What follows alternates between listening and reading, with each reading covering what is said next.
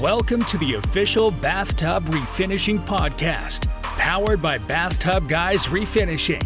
This is where we discuss the refinishing industry, interview owners and operators, and give tips to customers and entrepreneurs. Now, here's your host, Daniel Montalvo. What is up, everybody? Welcome back to the official Bathtub Refinishing Podcast. And today we have Trinidad from Enso Refinishing here. Yeah, hey Daniel, how's it going, man? I uh, I'm excited to have you in here. I need to test my soundboard because I, Alright. I I forgot which one does what.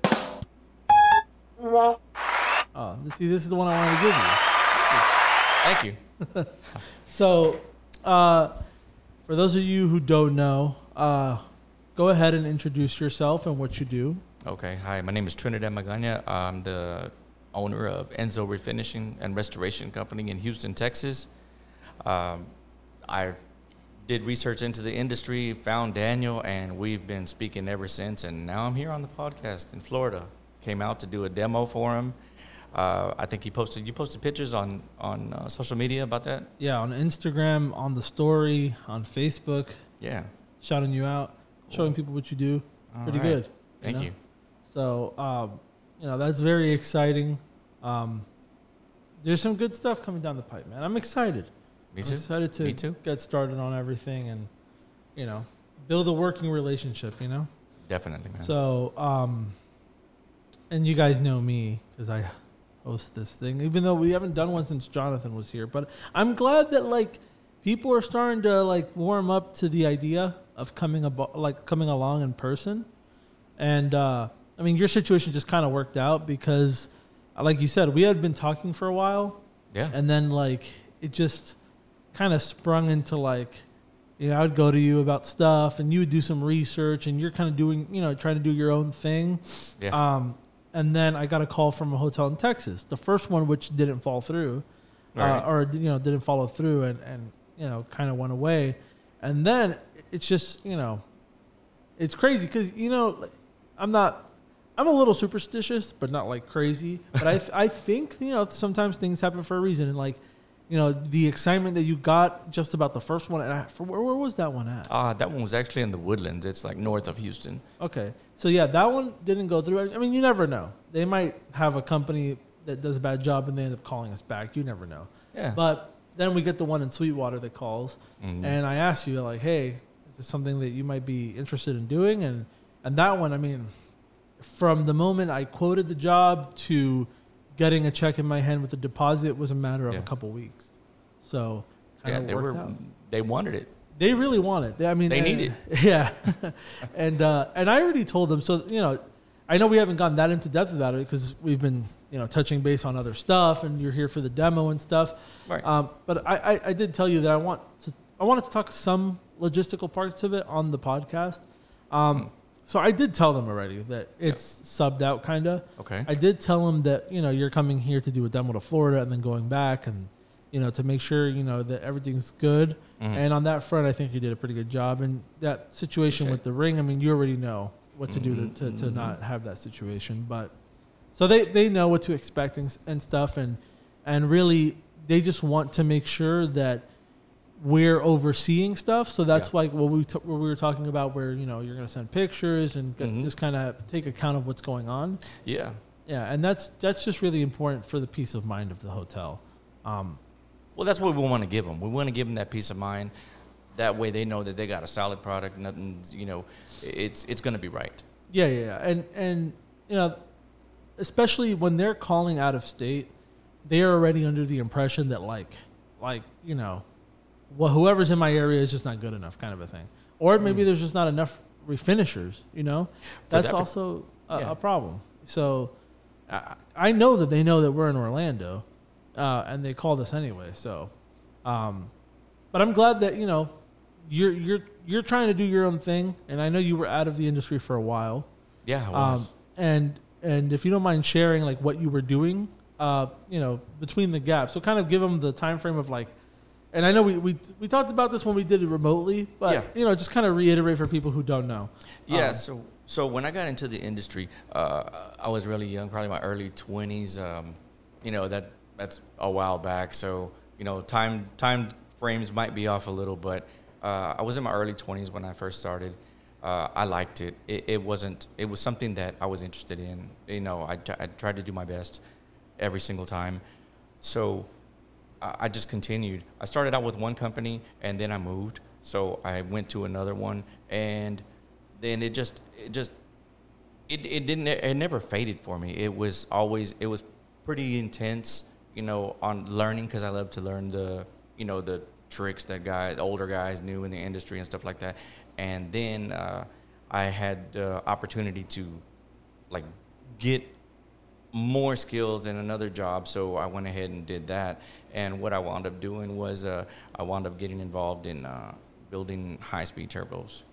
Uh, so that was really cool. It was like oil-free, so it was like this kind of newer technology, and I wanted to get into it and see what it was. And then there was a great benefit package, so I was like, I got to do this, more opportunity, you know, to to go, uh, you know, to climb up And when did you start that? Like what year?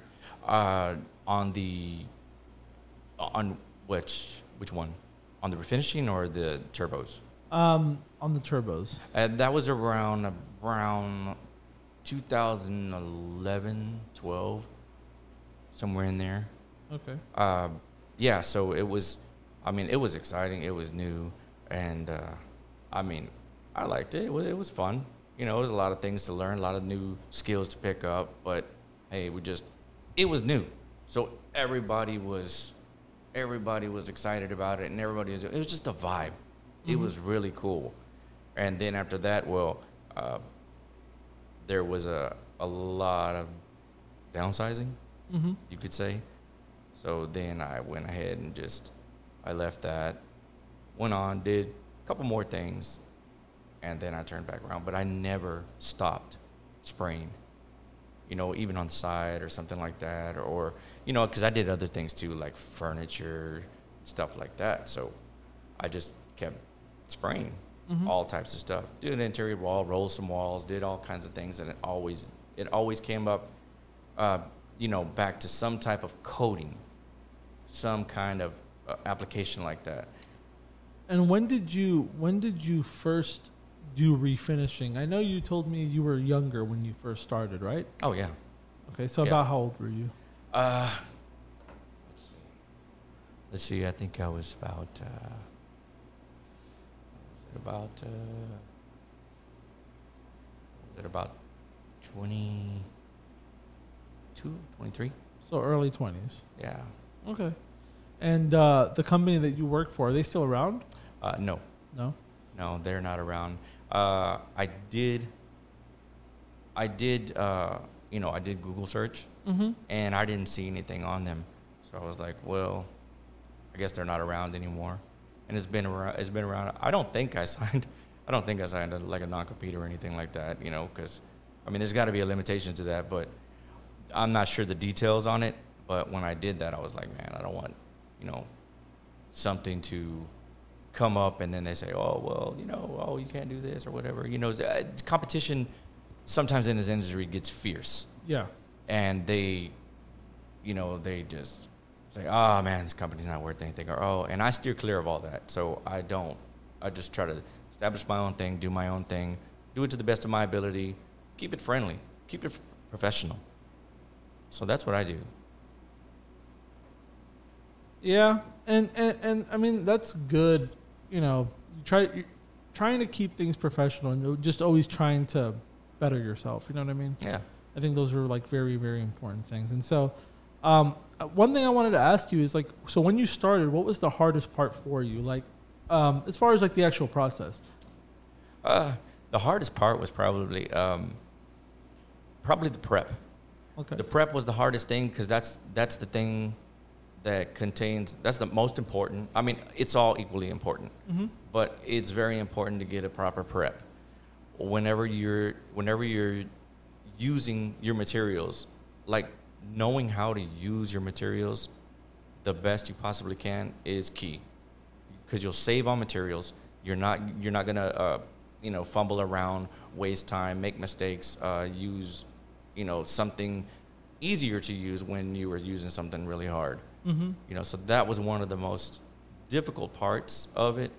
But other than that, the spraying was not was not that difficult. But you can tell over time that once you start once you start spraying, you'll notice that over time you can see where you've sprayed. You can actually see the pattern, and then you figure out how to smooth it out, figure it out, uh, get rid of shadows and stuff like that. So I mean, it takes hand-eye coordination. You know, Mm-hmm. definitely some balance and some skill. You know, so that's And- pretty good.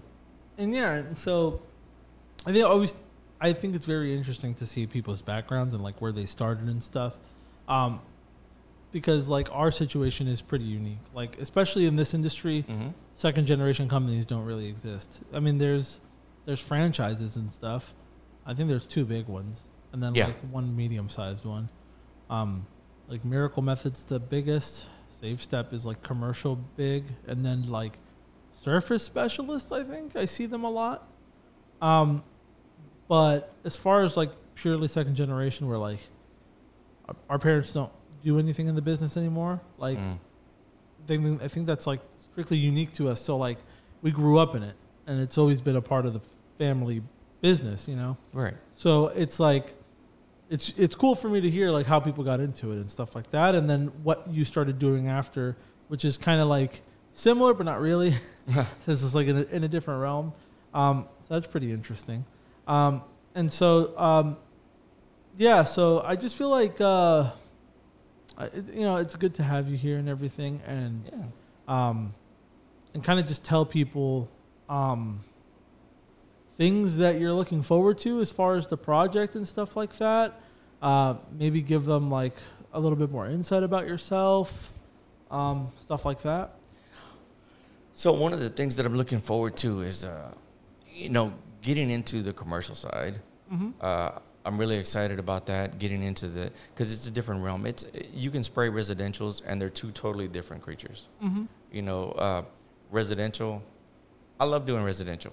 It's perfectly fine because I love giving back and I like seeing the person excited about what they have. That that you know they're outdated, old, ugly. Sometimes even you know if it's a rental property, it might get a little nasty. You can go in and I just got a I got a call, so let's go ahead and answer that. Thank you for calling the bathtub guys. This is Daniel. May I help you?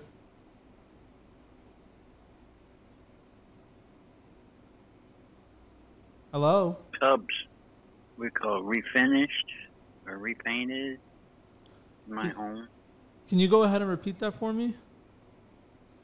Is this bathtub, um, guys? Yes.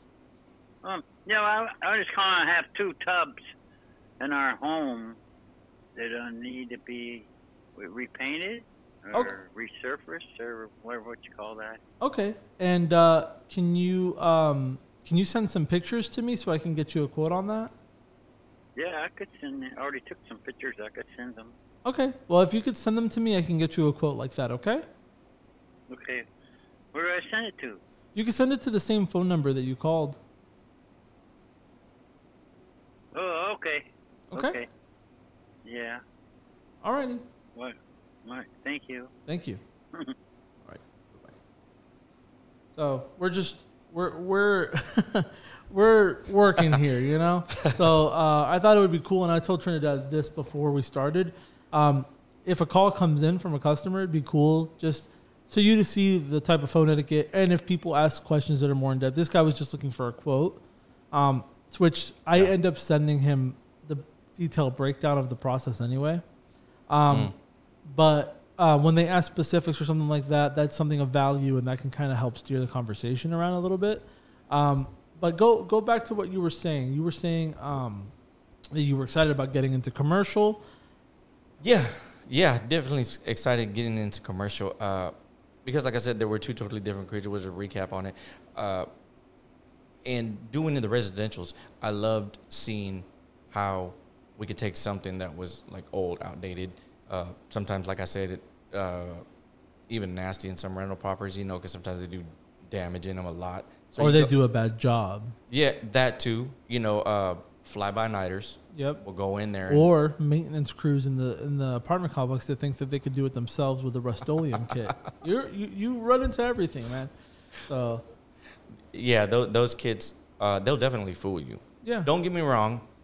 They come out. They come out decent. Well, They if come- if a professional has to use a Rust-Oleum kit, it'll last if they have the other stuff. What they don't tell you is that you still need to etch it. You still Yes. need to prep the surface properly. You still need Mhm. to make sure soaps come and all that stuff is clean. But Mhm. the way that they market these things is that just It's- roller it on and it's fine, a brand new tub. That's just not how it works. Yeah. Oh, quick and easy. Mm-hmm. It's like nothing is quick and easy. Believe me. Uh, After time, after you've been doing something and it's a little difficult, yeah, it'll get quick and easy. But no, it's not. There's a lot of steps and a lot of process that they don't tell you. Mm-hmm. You know, I'm not trying to badmouth them, but it's like, come on, you know. Well, even even us who have done a lot of commercial work, since we're kind of talking about commercial, right. I mean, Cabana Bay fucking stumped us in the beginning. I'm, I, it, it, and I would, I'll admit it. I don't know if the guys will because you know, people, some people have pride and stuff, but it stumped us in the beginning because not only did we have to figure out how the hell we're going to do this diamond pattern that they requested, Yeah. we're the type of people that we know we're going to figure it out. So Mhm. we'll just say, "Yep, we'll do it," and then we'll go and figure it out.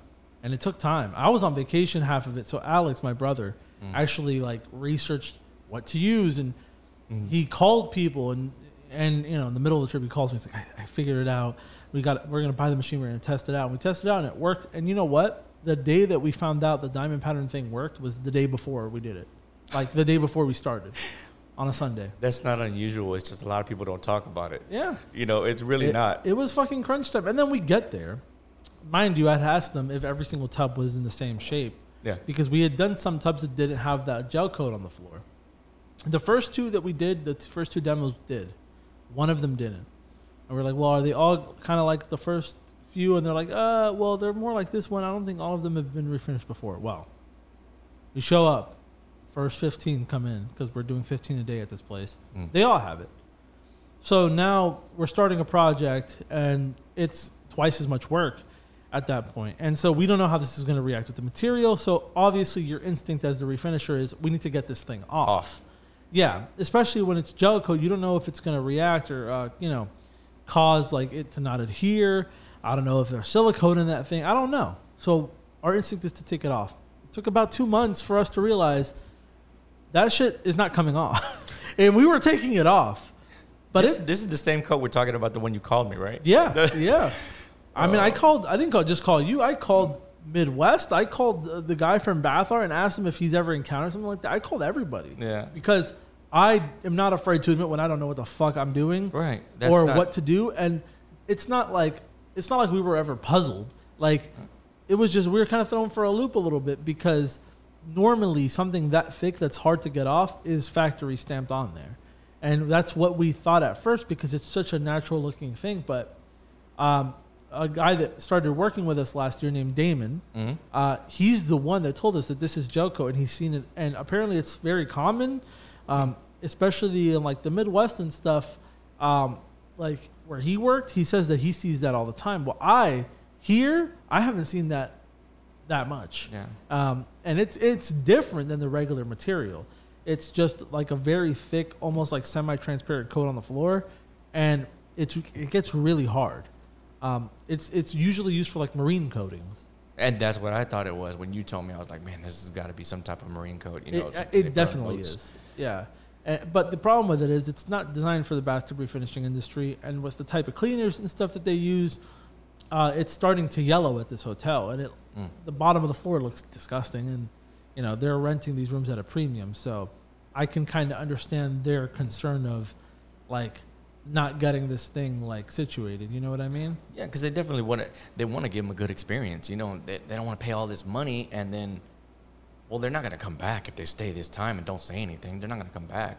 Yep. You just won't know by them not ever showing up again. And you want them to keep coming back. You want to have a good experience. You know. Yeah, and especially now with like the COVID consciousness and like everybody thinking about what you know safety precautions as far as health, Mm-hmm. And a lot of that also is perception. You know, like people. It doesn't matter how well you clean something. If it looks dirty, people are just going to assume it's dirty, and that's kind of the issue at Cabana Bay. Is like, I could see certain types of guests going into the bathroom and seeing it yellow on the floor, and just kind of being like, "This is nasty. This hotel's unsanitary." Start writing bad reviews, and so. Mm. Like I don't blame them for wanting to redo their tubs, but we were kind of thrown for a loop as far as removing the gel coat. Uh, what we started doing was just sanding the thing off Mm. um, with like 60 grits. If we can get our hands on 40, we would try to do that. So, how? I'm glad you brought that up. How many? Around how many rolls were y'all going through? I mean, per tub, five to seven. It was crazy. Rolls or or The sheets, sheets. Oh, sheets. yeah. Okay. Oh, possible. No, no, no, no, no, no. It's like sheets of sandpaper. Yeah. Uh, it's pretty crazy because, I mean, and then the dust that it would make, insane. The Oh, bathroom yeah. would be flooded in dust. So we started um, recently, just giving everything like a lighter pass. Well, Mhm. well, th- here's the steps. This is how it progressed. So we started with the regular DeWalt variable speeds, Yeah. 60 grit. If we can get our hands on 40s, we'd use 40s, and then just kind of sand the hell out of the thing. And then we would see the factory stamps underneath, so we know, hey, like we're on the porcelain, we don't have to sand anymore. Um, and obviously the residue and all that stuff is gone, so you, you know you're you're actually on the tub floor. And then we started getting these uh, these bigger sanders, Yeah. um, and they had like twice the horsepower. Um, but we stopped using them because these guys were kind of abusing them. And only one of my guys, Ralph, he, he's the only one that got it really took care of his. Um, but it just became evident after two and a half, three months that like we needed to do something drastic, or else we're just not going to be processing this many units. And we we were processing the 15 a day, but seven or eight o'clock was when we were finishing. Yeah. That's a long time for the guys. yeah. 11 hour days for a few months it, it takes tolls on people man and mentally physically and then you start you know being pessimistic about even going and it sucks Yeah, it can cause burnout, and you know, you just get you get down in the dumps about it. Yeah. You know, because it it seems like there's no end. yeah well it's especially during the week i mean you're there at 8, at 8 in the morning working all day you get out at 8 you get home guess what time to go to bed to get up the next day and it's very mundane and it, it was it sucked so recently we were just like hey it has like uh safe step did these Oh. I- I'll name them because I don't really I, like. I don't care. like, they did it seven years ago. It lasted pretty long for what it was. Hey, seven years. I mean, Yeah, they saved the hotel a fortune. and it was hard to get off. It was hard to get off. It was on It there. shows you that So, they did something good. But at that time, Safe, I believe Safe Step did their non-skid differently, Mhm. and that was before their diamond pattern and all that stuff. And this was like again like the gel coat, and then they would feather the sides, which I'm not a fan of that. And it's because it leaves the seams of the material exposed. Mm. And no matter how much how well you blend it, when it starts to discolor over time, it just looks like the bottom of half of the tub is stained and dirty. It looks bad. Um, but for what it was, it bad- lasted. Too bad you didn't have a. Too bad you don't have a picture of that. I might have one somewhere, but I don't think I have one on this computer. Unfortunately, Ah. I would have to like upload it and pull it up and It'd stuff. be good to get a visual on that. Yeah, maybe maybe in post I could like put one up on the screen, like when I'm editing it. Um, I'll try to do something like that. Oh, maybe later. You know, Yeah, yeah, yeah. Just in case like somebody else runs across this and says, "Hey, this is that stuff that you know Daniel Trinidad we're talking about on the show." Now I know what to do. Actually, you know what? That's a good idea. Let me go ahead and see if I could find on uh, if I could find on my phone somewhere what this gel coat stuff kind of looks like. Yeah. And then what I'll try to do is see if I could just send it to my email Mhm. and then just pull it up real quick. Um, because Yeah. it, it is something, like you said, you know, we're kind of just going off the cuff, yeah. but it, it is something that might be valuable to some people so that they know what to look for, like you said. Um, you know, what to, what to look for when they're doing this kind of a thing. yeah, they can identify that. They can identify it and have an idea of a solution. You know, even if they don't want to use it, it's fine. You know, we can just put it out there like that. Yeah, let me see if I, I think I have a picture in here somewhere of that. I mean, I definitely have it in here somewhere. I'm, oh, okay, I found it. Okay. So it just, I mean, this one's not too bad. This one's not yellowing a lot, Yeah. but it is just ugly. So Mhm. I'm going to go ahead and I'm going to send it to our email. and then I'm gonna go ahead and pull that up.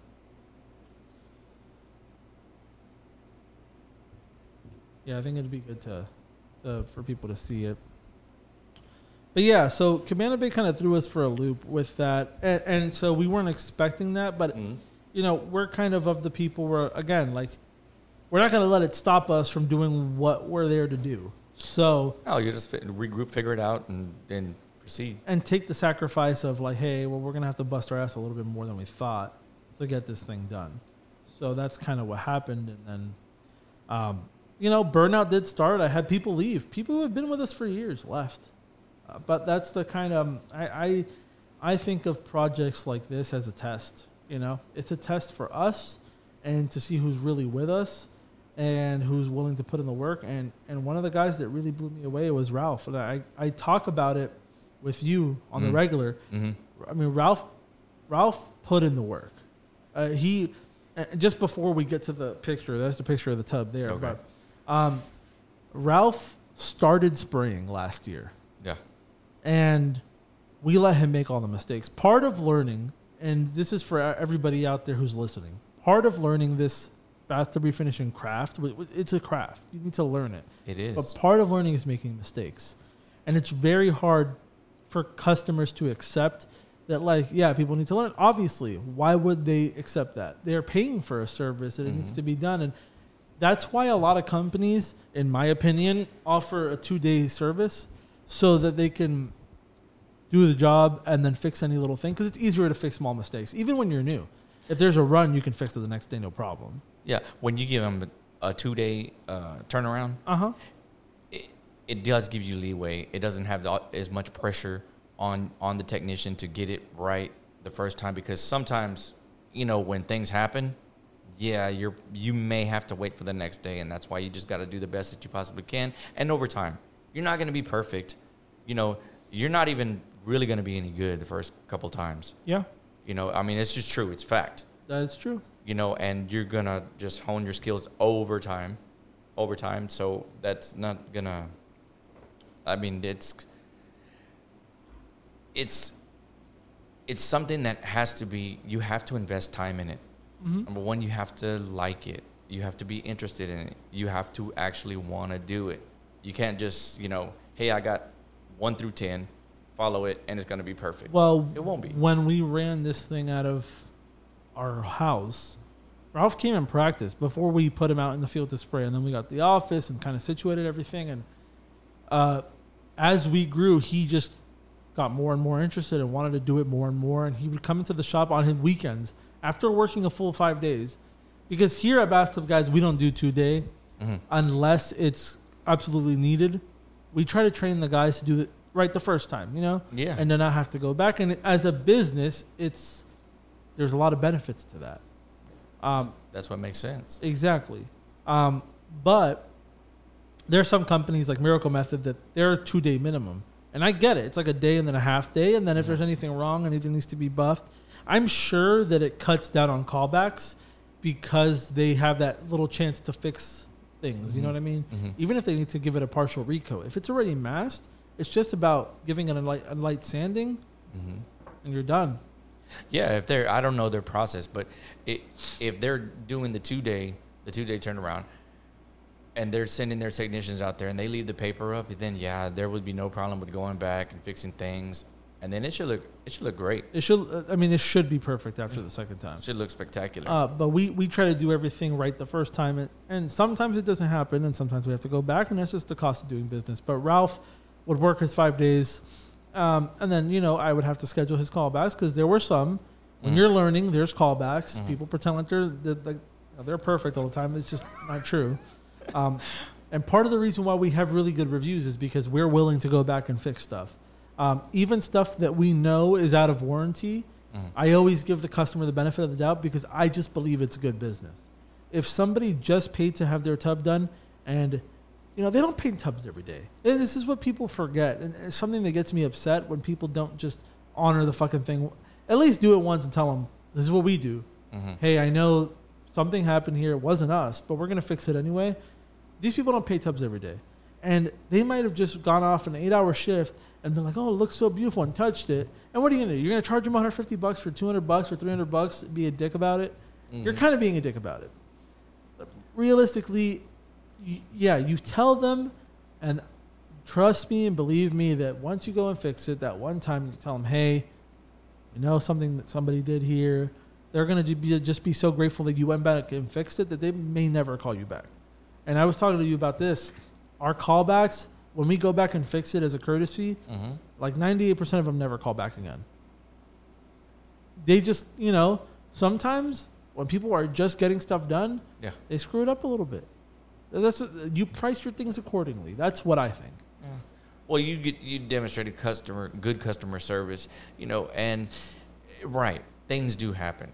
Things Yeah. do happen, but that's why you you talk to your customer and you let them know, hey, these are the things that need to be done. This is the time it needs to be left alone, Mhm. and then after that, it's more than it's more than ready to be used. You know, jump in the shower, do that, uh, except for the hair dye. Yeah, well, even if even if they read everything and see everything, again, somebody might not be really be paying attention. They're like just so enamored by how good it looks. And I know it's not our fault as refinishers, Yeah. But at the same time, you have to have some level of care about their situation, and you know, You do. yeah, and, and, and that's all about customer service. Because if we didn't do that, if we didn't Mm. honor the warranties the way we do, our Google rating wouldn't be as high as it is. People wouldn't be writing me reviews, and also you could use that as leverage for reviews. Tell people like this wasn't us. We'll fix it as a courtesy if you guys write positive feedback because we're coming back and fixing it for free essentially. And Yeah. people will do that. Yeah, when you, well, when you do that, they they think, oh wow, you know, because I I know that they're worried about it. They're like, oh my god, I just paid you know, four hundred plus Yeah, for this job. Am I going to be charged another full four hundred plus? yeah, they don't know and they're scared, Yeah. and that's why that's why a lot of them just don't tell the truth about it. A lot of them are just scared that they're going to get charged. Well, no, and they're nervous. They're nervous when they're calling, and they're nervous, and then when they get nervous, what happens? Some of them Get they, ra- they rage out on you. Yeah. They rage out, and oh my god, you should have done this. Well, I, right. I've literally had customers where I'm like, hey, we that wasn't us, and right at that moment they just start going, oh, f you, and all this bullshit, and they'll start going off on me, and then I'm like, hey, calm down. They're like, yeah, don't tell me to call, and I'm just like, we're gonna fix it for free, and they're like, oh, really? And I'm just like, yes, I'm just letting you know that if this happens again this way, we're not gonna fix it because it wasn't us, but I will fix it as a courtesy this time. So when you go back and fix something for uh, for the courtesy, Mm-hmm. uh, what do you do? You just reinstate the warranty fully? fully? Um, we do it from the date that, that it was started. So if you know if we're fixing something as a courtesy a month after, the warranty is still valid from the from when it was originally done. I don't I don't you know I don't yeah. start the warranty from when we went and repaired it. This is a courtesy repair, and obviously we try to do it as cost effective as possible for us because we are going back for free essentially. So if it's a spot repair and everything else around it's holding up, we're repairing the spot. We're not Yeah. going to give it a full refinish when it doesn't need it. Yeah, and I was asking that question for like uh, refinishers and customers. You know, Mhm. potential customers they they they might run across this podcast and they're like, oh my god, is this going to be a one thing one time thing?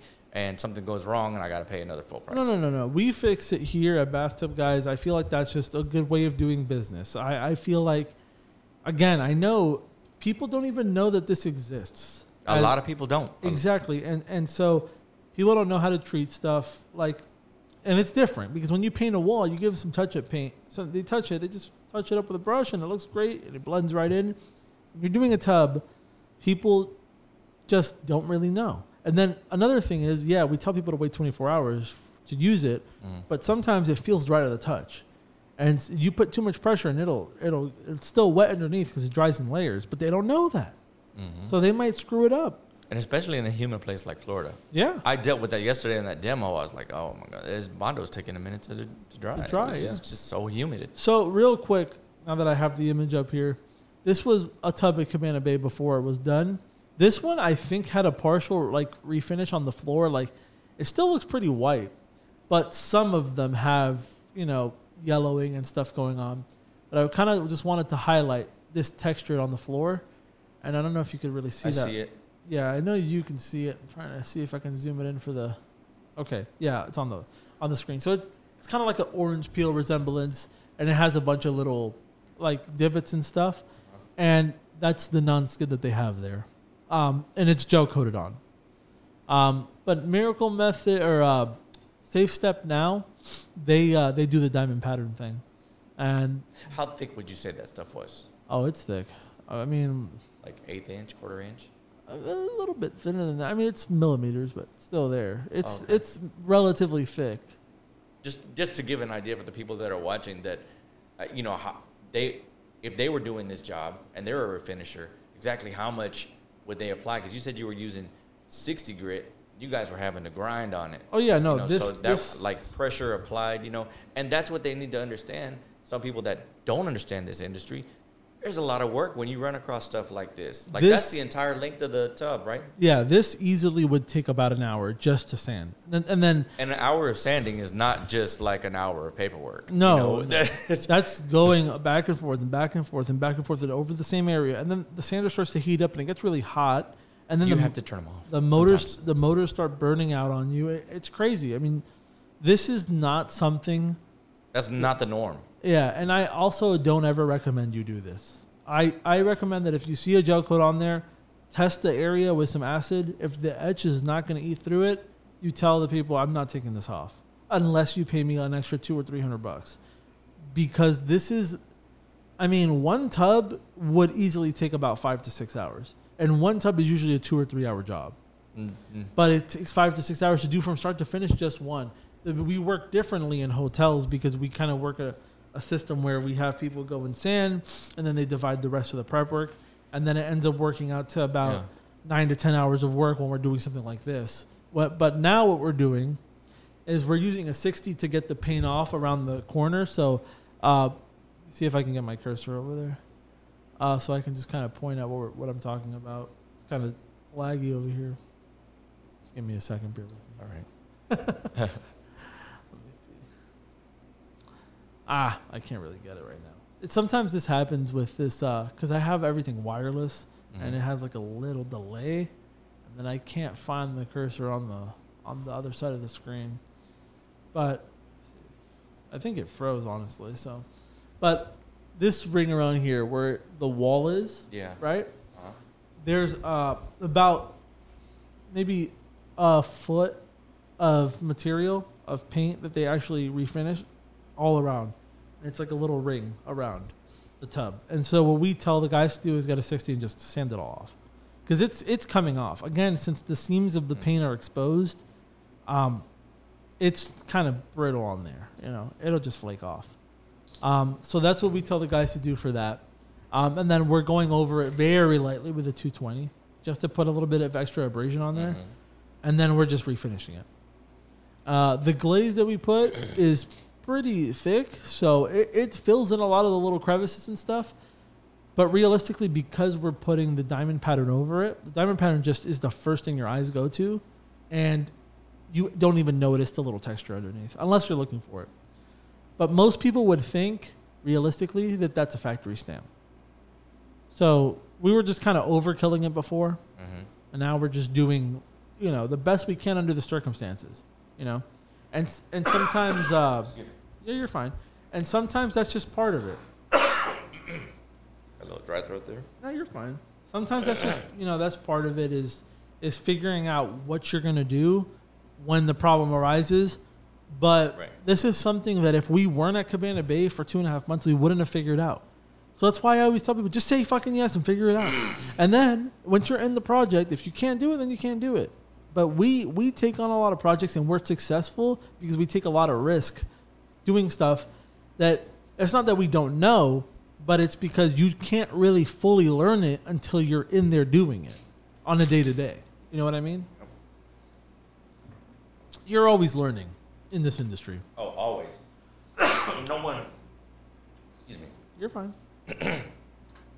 No one in this industry is going to know everything. There's just people that have ran across different things and found uh, different techniques to use, different different materials, different tools, uh, things like that to use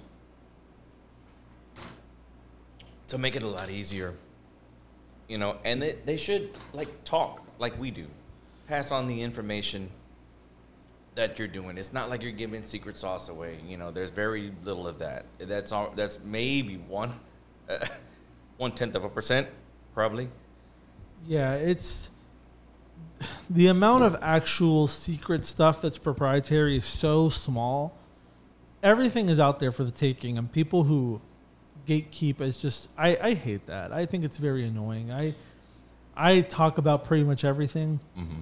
The only thing that I'm very hesitant to share is the jacuzzi situation. Mm. And I've talked I've talked about why it's not really my process and I didn't come up with it and it's such a super niche that I don't I don't think I should share it.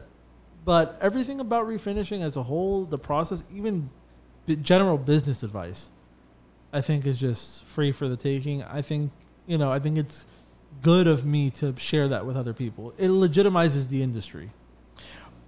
Yes, it does because a lot of people they won't they won't say it out of fear. They won't say what they know or what idea they come up with. You know, there's a lot of ideas out there. People are just gonna come up with something and try to make it work. That's fine. That's what we do. But when they don't talk to each other and they keep it a secret, like I've called, I've called many uh, places that sell refinishing products, and I start asking questions, and I kind of get like this. Uh, well, I, I've gotten this phrase a lot. Well, if you've ever shot bathtubs before, oh, well, if you've ever resurfaced before, oh, if you ever reglazed, refinished before, it's all the same. Well, we know that's not that's not true. That's not true. Some have different ratios. Some are, you know, like the product we used yesterday, one to one. It was cool. I liked it. It was. n- I didn't have any issues with that product. Uh, other ones use four to one, you know, two to one. It's it's something that's you can't just blanket code it. You know, you can't just say, "Hey, it's all the same," because it's not. But it's pretty similar. I mean, the some of the processes are similar, Mm-hmm. but it's it's not all the same the way they're making it sound. Like basically, they're just saying, "Hey, just buy my stuff and just use it," you know, whatever. And they're hoping that you're gonna just spray it and it's gonna look fine. But what they're not telling you is, "Hey, you need to use it this way or this time." But they're thinking, "Oh, well, it's not my problem. That guy can just figure it out." Yeah. Think, think of how think of over time how long that will keep this industry back down and you know not progressing not Well, one of one of the problems that I have with the manufacturers of material in general is the lack of of proper education on their products, how to properly use them, how to properly mix them, ratios, stuff like that. Uh, different ways to mix it for desired outcomes. You know, that's different too. Um, because I have heard people say you could put more catalyst in top coat and it'll come out shiny or whatever, and it's like it's kind of good to know those things. Um, but as far as eh, the process as a whole, it is pretty much the same for for a good finished product, right? You want to make sure you have a nice etch on there, clean everything up, uh, you know, do general repairs, primer, top coat, Yeah. and however you get there, Well, see, use process was is pretty much the same. Yes, but technique and everyone has their own style their own way however how much product they use how much air they're using what stage they're using you know as far as the machine everything it's going to come out all different you know. Some people like to spray thinner thicker you know there's there's slight differences but that's when you've that's when you've been spraying for a while and you know these things. So when maybe they're maybe those uh, places that are selling these products are just talking to the average Joe. yeah. But there's there's there's guys that've been Well, doing like this we for were a long like, time. like we were talking about, a lot of these refinishers are fly by fly by nighters and like or general handymen who just do other stuff and just kind of offer it, and they they don't have the most highest skill set, and they just want something that they can grab and go and just shoot. And uh, unfortunately, they kind of outnumber the ones that are doing a kick-ass job and are actually taking this as a serious business. Mhm. Um, and our job as refinishers is to try to set quality standards to the best of our ability. You know what I mean? Yeah, we do. We try we try to set that.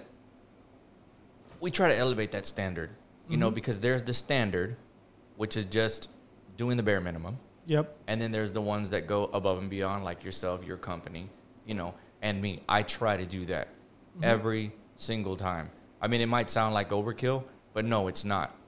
It's my work, it's my product, it's my finished end result.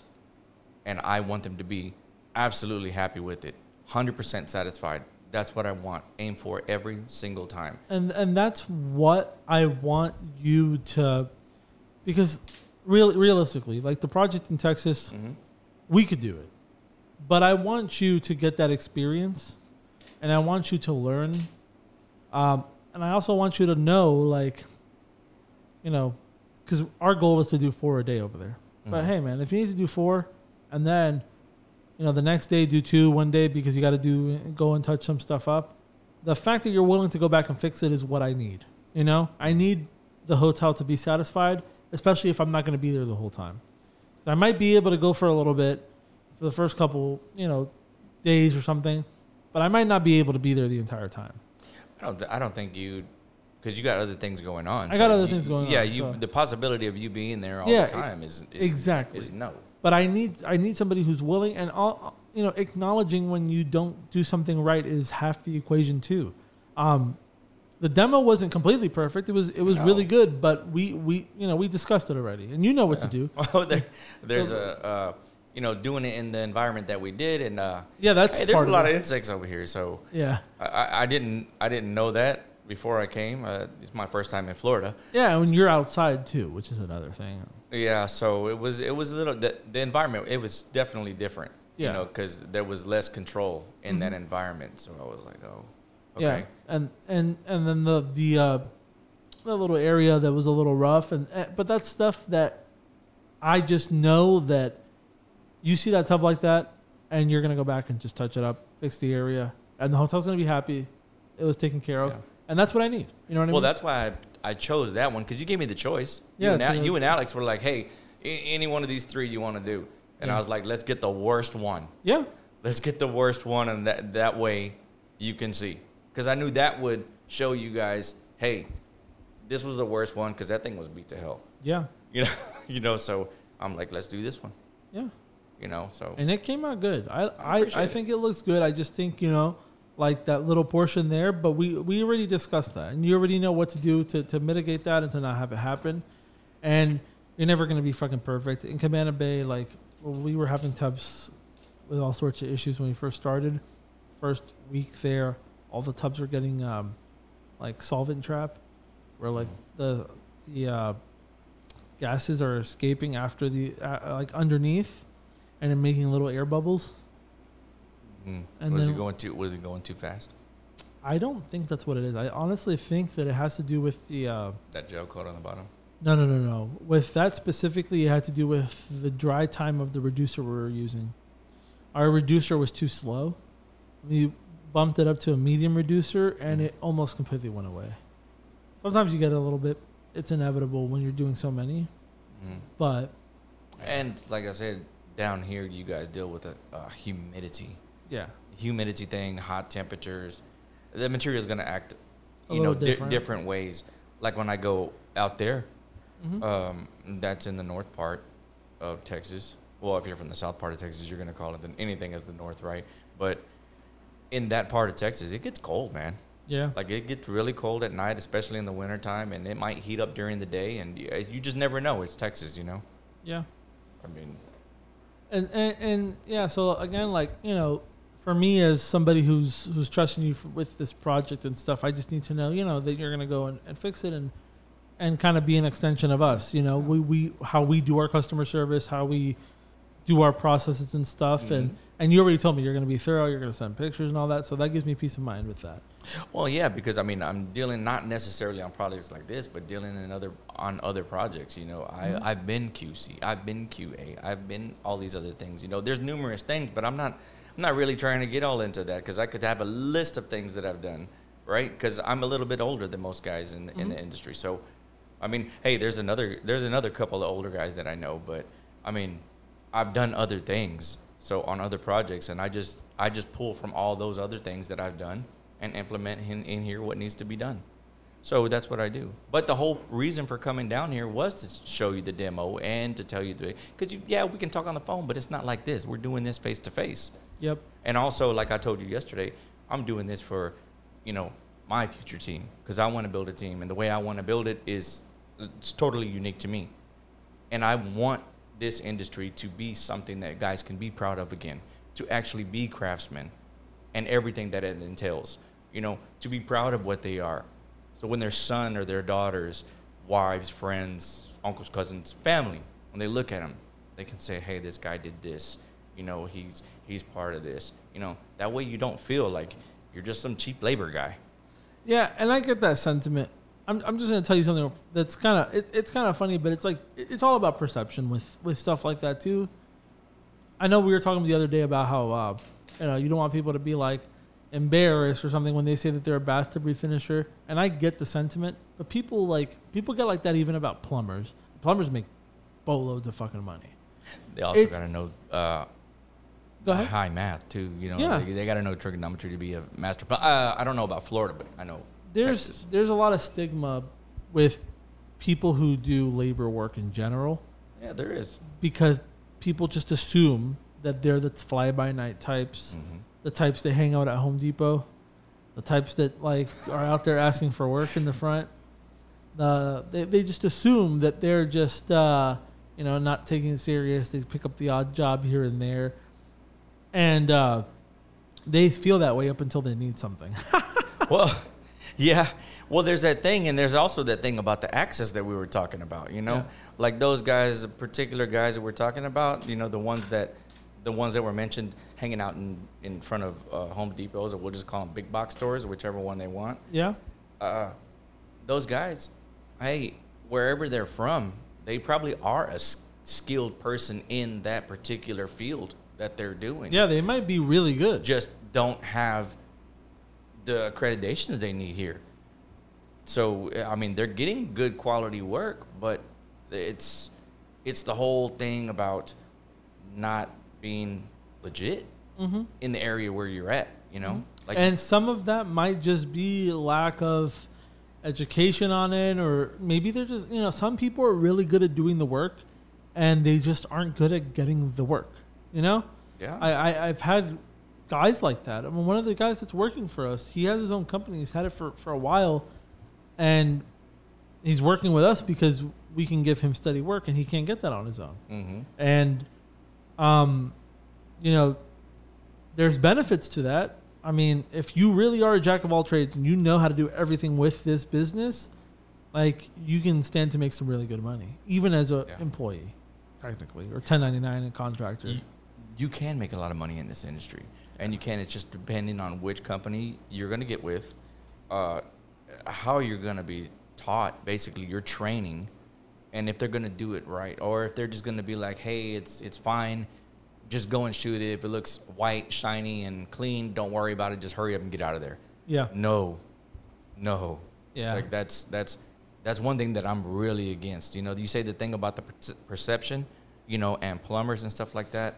I did work in plumbing for a while Oh, yeah. uh, i I hated it Oh, uh, yeah. hey shout out to all the plumbers that do it on a daily basis hey man that's some hard work like i actually like no i, I remember sitting on a roof with a guy we were doing some you know plumbing work up on the roof of this old apartment complex and oh man the guy sat down and he told me, uh, "Hey, uh, how do you like it?" And I'm like, "Ah, it's okay." And then uh, he says, uh, "So what do you got?" What do you mean? He says, "Ah, man, well, we all got Hep, C." You know, and I'm like, "What? Well, what are, what are you talking about?" Oh man, yeah, man, it's just part of the job. I'm like, "Oh man, I got to get out of there." It might have been the company, but I was like, "Ah, yeah, I, I don't want to do this for very long," you know. But that's why I say you got to be safe. Got to use protection equipment, you know. Yeah. Especially in this industry too. well yeah because this industry has a lot of uh, like particulates and like stuff that can get into your respiratory system be it just the fumes from the alcohol or acid or the actual material itself and it's damaging that Yeah. stuff can be really damaging Yeah, it is, and that's what scared me about that guy. I'm like, no, man, I'm clean.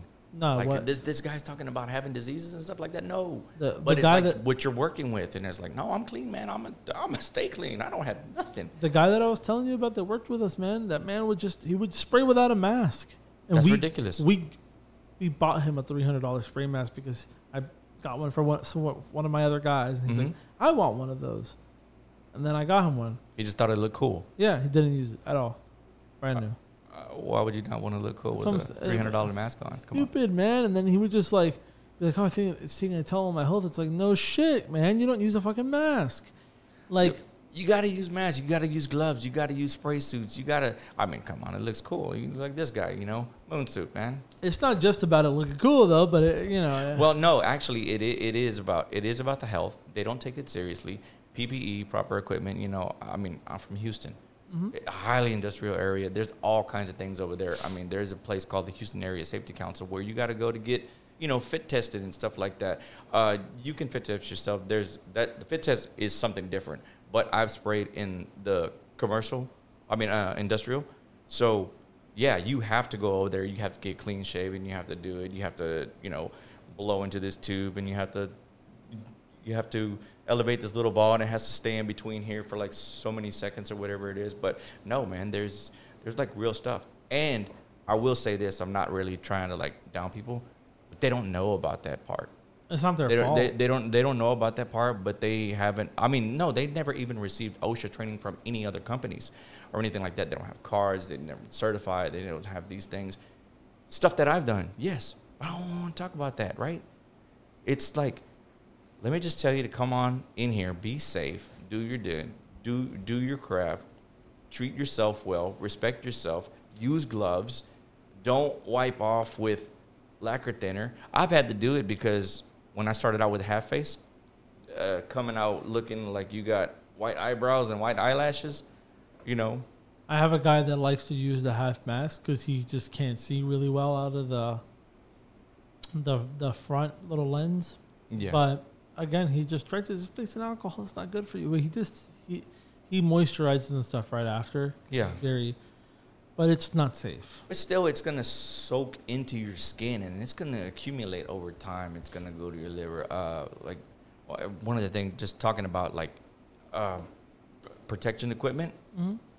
Depending on how you're spraying, if you're spraying in a confined environment and stuff like that, even though if you have the air washes and things like that going on, you should still wear hearing protection because there is certain chemicals that can uh, make you go deaf. A lot of people don't talk about that, but it's true you know and those are things that what i'm saying is like they just think it's all about just getting a couple masks buy a machine buy some product and go spray. Yeah it can look good but how long are you going to be able to do that? And you want to be able to get into this industry and do it for longevity. And then if you're spraying in a commercial environment you don't want to have the fumes all seeping out into the it's- hallways. with longevity, especially if you're putting time and effort into learning the skill. exactly. Like, you know, before you actually are able to make some serious fucking money or do your own thing, yeah you're risking your health. yeah you are So especially especially by cutting corners a lot of guys they want to they don't get the right uh, filters. The, the filters, the cartridges, they don't look at it. And another thing I wish, this is just a suggestion, I wish more refinishing, uh, places that sell refinishing equipment would put on there what is there for their product, the suggested, the Filter. suggested filter and cartridge that they should use, you know? Yeah. I wish that they would put that on there. I know that legally they're not required to do that, I- but I, I wish th- they would. I think in the MSDS sheets, they suggest like, uh, well, they have like the code of what level it dangers to your upper respiratory infection, and then you're supposed to take that number and apply it yourself. But yes, Mhm. it would be easier if they just told you which ones to get. Well, see, there's some guys that don't even know anything about MD, MSDS. Well, they've never had to pull them at all. No. Yeah. Well, they never even been told. They've never heard of stuff like that. They just see a guy and says, "Hey, man, this is easy. You can spend a couple thousand dollars and go over there and get this equipment. You'll make tons of money." I mean, they're not telling them, and then it's risking their health, and then all of a sudden they're coughing, hacking, and they don't know why. You know. Yeah. Hair, hairspray come or girls. Or they're having shortness of breath in the middle of the fucking night and they don't know why. Mhm. Coughing all the time, Scary. and you feel congested. That's not good. It's scary. You know, you can get, uh, you know, it can mess with your vision. It can do all kinds of things. You know, those half masks, that product is getting in your eyes. Yeah. It's soaking through, like your whole body is porous, and it's gonna pull these products in. It's just gonna suck everything in because you breathe through your skin also. Yeah. You know, so but a lot of people don't talk about this. I know I talk about this with you all the time. Yep. We talk about all these type of things, and now we're finally doing it here on this podcast, and hopefully some guys are, hopefully some guys are paying attention. Don't I- take the risk, man. I sure hope so. Yeah, I hope so. don't and- take the risk. Your health it depends upon it. So I wanted to touch base on as far as your business, things that you have questions about, Mhm. as far as, you know, whether it's how to get clients, how to get commercial clients, uh, specific stuff, you know? Mhm. And this is something that I feel like can help out people who are starting any type of business in general. Mhm. Refinishing is what we do, so I would come at it from that realm. Okay, so uh, on the commercial side, on the commercial side, what have been your experiences as far as uh, what specifically are the major things that some of the larger companies are asking for as far as requirements for getting in to be able to perform our services? Um, like legal. Legal. Okay, so legally, I mean, it's you have to have certificate of insurance. You have to have your W nine in order. You have to have some sort of commercial insurance on your vehicles. In Mhm. most cases, it's not always required. Um, you have to have. Uh, I mean, you have to have your personal protection equipment. You have to have stuff. Um, so a lot of the times they need MSDS sheets. Mm, Cabana Bay asks for them yeah. uh, because if we're leaving material in their room overnight, which we do, um, they need to know the level of flammable that it Mm. is, and then they need to know what room it's in so that you know something happens and they know how to direct properly and stuff like that. But those that's pretty much the gist of it. I mean, as far as amounts of insurance, it differs from property to property. Yeah, I know Mm. some ask for a million, some ask for five. Yeah. You know, so I, Well, five million is typically umbrella umbrella liability, which it covers all liability, um, and yeah, some properties want that.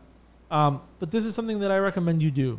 Um, if they want you bad enough, do one of two things: work the insurance cost into the quote, and you tell them, "Hey, I'm gonna need to spend five hundred dollars a month on this insurance policy for you, mm, so I need some needs relief to be worth here." It. Needs to be Yeah, either that or you need to call me enough to justify it.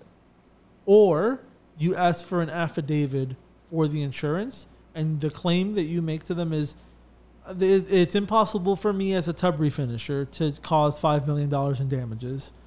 So I would ask for that affidavit if you would accept a lesser insurance for me, and they'll make an exception sometimes.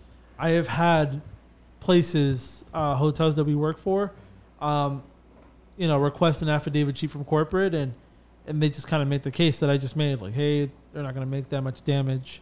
They're doing refinishing, Right. and they'll usually accept the lesser one. They usually have generalities because most of the time that they're hiring a contractor, they're hiring like people to do demo work, people to do like on-site stuff with electrical, and Mm. they can cause millions in damage.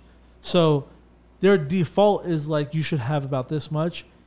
Um, sometimes they won't budge. It doesn't matter what you're doing. Sometimes they won't budge. They're like, you need to have this policy. But again, you get a quote on it. You share them like, hey, this is something that's if I'm just gonna do maintenance with you, well then I need this Mm. subsidized by some like I can't pay 500 bucks a month if you're gonna call me for a 300 dollar job once a month. I'm losing money. Oh no, I'm yeah. paying to do work for you. Right. You know, at that point you're losing money. Yeah. So- And that's a, that, that's some of the things that they don't see. You Yeah. Know, they, they, the, peop, the, the average person doesn't see that part. You know, and it's it's different when it's a privately owned uh, hotel and one of the ones that are operated by the larger management property companies. You know, so that's what you were talking about, right? Yeah, I was talking about larger properties. Even some apartments are like that, um, but mostly hotels is what we do. So I'm just telling you, like, you know, we've had instances where they will accept a lesser insurance, but sometimes they don't. And if that's the case, sometimes you just got to bite the bullet and do it. But for smaller companies, and if they're not giving you enough volume to justify it, don't just say no. Like, That's something that gets me upset. It's like people just will ignore it, and it, that looks so bad on your part. Tell them the issues that you're having, and see if you guys can come and work to a solution. If it, logically speaking, if you tell any person that's reasonable, Mhm. hey, you need to call me often enough to justify this, or I need it to be subsidized somehow. Because if you call me once a month for a three hundred dollar job and the insurance costs me five hundred bucks a month, well then I am literally not making any money. Well, Well, you're losing. any reasonable person will be like, okay, well then we need to find a solution. And if that means Mhm. they minimum call you for four when they call you, well then that's what it means. But again, you gotta weigh: is that worth it? Because even though it's eighteen hundred bucks now, well, five hundred of that is going purely to insurance. So is it worth it? Well, if they give you fifteen or twenty at a time, then it's probably worth it. Yeah. That was one of the things that I was thinking about. I was like, maybe I should have a minimum. Maybe I should have a minimum. I, I didn't come up with a number on on smaller properties, you know, because I still want to do them because hey, it's it's the same. It's the same thing. When you get a COI, ask for the minimum, and then you could adjust accordingly from there. Mm, that's good. Pretty idea. much it. Um, and just tell them this is what I have right now. If you need adjustments, if you guys have an affidavit, because I'm not really gonna, I can't really cause that much in damage. And then you get a quote first. Don't just tell them, hey, I need five million, because they'll change your policy tomorrow because they get commission off those things. The people who do like insurance brokers and stuff, yeah, they'll they get commission off that. So they'll, be like, oh, if you need five million, I'll do it right now. now you tell them I need a quote. I need to know how much it's gonna cost, and then you, if it's something reasonable, well then part of doing business you got to adjust your prices accordingly but if it's something that's kind of out there you need to make sure the property knows if i get this insurance like i need something in writing that i'm going to get called a certain number of times where i could send you a bill for the cost of it Yeah. Uh, let me let me let me ask you this question. So, if a if a property is larger, uh-huh we constantly run into this. You tell them your price. This is where it starts. You know, if there's more work that is involved in it, you know, obviously it's going to be more. Like uh, if it- if it has to be stripped or something like that, because there's a cost of materials, uh-huh other things.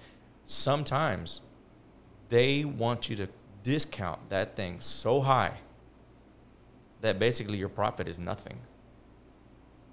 What do you think we should do to combat that? you tell them no Flat out. no and if they ask well if you can't do it you'd be like well if i'm not making any money why would i work same reason with them why are you renting a hotel for $200 a night if you if if somebody wanted it for fucking $10 a night are you going to give it to them just because they want it No. No. No. You don't work unless you're making money. If you're too close to margin, you need to stick by your prices. Um, we were told by Cabana Bay that we were $175 over the next highest bid. And we got the project anyway. Well, this is going out on a limb, but I bet those other companies wouldn't have even dealt with the issue on the bottom of the tub like you guys did. They would just shot over it and then just called it a day. They see the number of units and they instantly are like, big hotel doesn't want to pay because the, a lot of ho- big hotels don't want to pay. Uh, but that that's their first thought is like no one's going to pay that much, so we need to low we need to lowball ourselves so that we can compete because there's definitely people doing it cheaper because of the quantity. People can't fathom that a hotel that big would be willing to pay three hundred dollars per tub. They're not they're not wrapping around their head. They think it's bullshit. well, it's just Nah, but it's just they haven't known, they haven't tried. And another thing is this is this is a service and each one is done individually. This is not like mass production. You're not setting up, you know, this is not manufacturing. This is not manufacturing. So it's there's labor involved, there's cost, there's materials, there's this. You know, it's not just a machine just pumping these things out. You can't get a cheaper price like that. labor is not like you can't you can't mass produce labor the way you mass produce product. I mean, look at like the way Amazon's been getting lampooned because the last few years, right? Because of of the way that they've apparently been treating some of their staff. They they try to treat the staff like robots and people aren't. People have like people have feelings and and people have emotion and people have you know they have they have like lives and stuff. And when you try to treat them like a, a machine, people get fed up and they start to revolt and they start talking bad about you and it ruins your image. And so like, you know, we're not working in fucking slave times, guys. I can't I can't do a tub for a hundred dollars a tub. I can't do a refinishing like that. It just it's not practical. Uh, I'm trying I've been to asked. I've been asked that. Yeah, so Hey, can I. you do it for a hundred bucks? I'm like, no. Let me see. I'm trying to pull up a cost estimate that I've sent somebody, Yeah. uh, like a resort or something. Mm-hmm. Uh, and just so that you can get uh, an idea of how we set it up um, as far as pricing. Now, this is for it's still outstanding. So if one of my competitors wants to see what I'm charging and try to undercut me, go the fuck ahead. I don't care.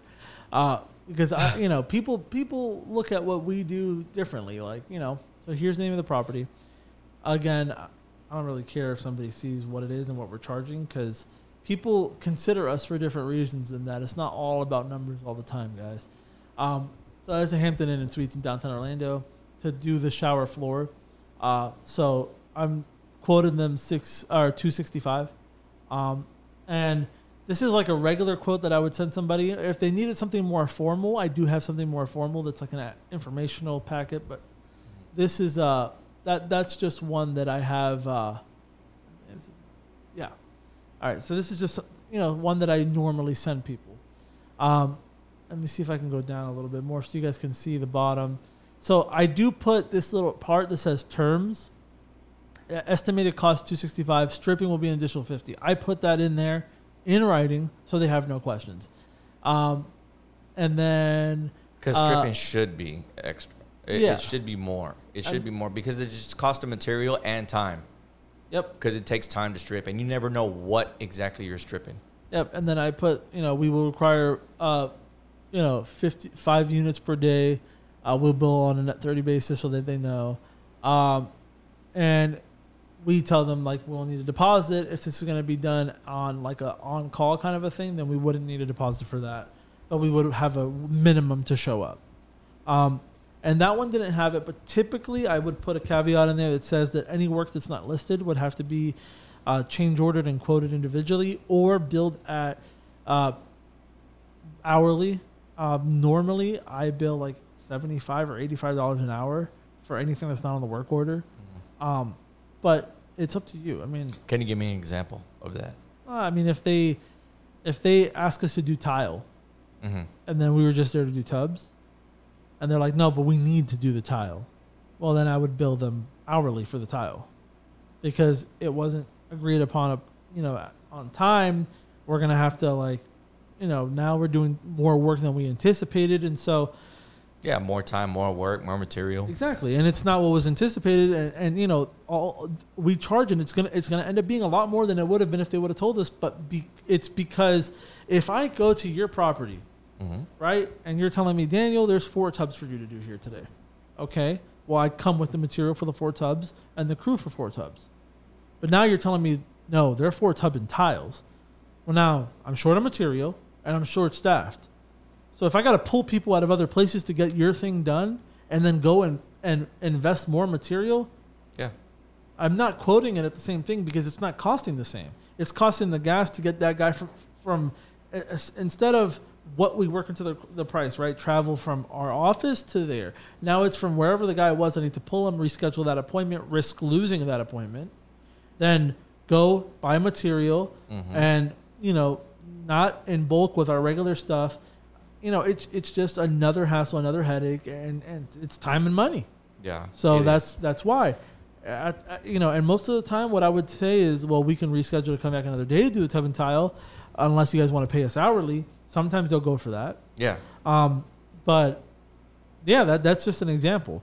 I think that's what I would do. I would reschedule the tile because to do that, and if you take you take everything you said into consideration, if you gotta leave to go get more, More product, material. more now you're wasting more money in gas and Yeah, and then you're running out of daylight. You're run. I mean, well, it doesn't matter about the daylight, right? Because you can spray. I've sprayed at night before. It's it's it's, it's the same as spraying in the Let- day. Let me, let me give you an example. Okay. We used to do this apartment complex in Disney called Chatham Square, um, and it's it's right next to uh, like on Highway 535, which is right next to like downtown Disney entrance here, at Disney Springs now. Um, and this apartment complex would call us for tubs, and we would go over there for two, and they'd be like, "No, but there's eight of them." And then they would get, they would be like, "Well, why did you charge me so much on the bill?" And I'd be like, "Well, because you guys told us one thing and then told us another." Like, and then I would literally, I did it a couple times. I would literally call people and be like, "No, you got to tell these people you can't go because we need to come over here. We need to do this." And the, the reason is is because we were already there. We already invested time and material, and I had put in the writing like, if Mhm. you do this, it's going to cost you this much more. You know, and Yeah. and you know they, they didn't like it, but it's just one of one of those things. Like we would show up over there for two, and they would throw eight at us and be like, "Well, no, they all need to be done today because they're getting rented." Well, it's like communicate that. That's something Yeah. that the the hospitality industry has an issue with sometimes is communication to the contractor, and part of it is because, again, like we were talking about, there's a lot of fly by nighters, and some of them do a good job. I'm not even gonna lie. Some of them they don't exist anywhere, but they do a good they do good quality work. But a lot of them are just yes men. They're so scared of losing this relationship, the bid, the project. They're so afraid that they just say yes no matter what the hotel says. So they think everybody operate, operates that way. Well, they think of the zero sum game. You Yeah. know that that's what they think. They think if one refinisher across town lands one job, they think they've lost a job and lost that money. No, Such a dumb way of thinking. it's not. A lot of people think that way, and it's pretty much the common way. They're always. That's why.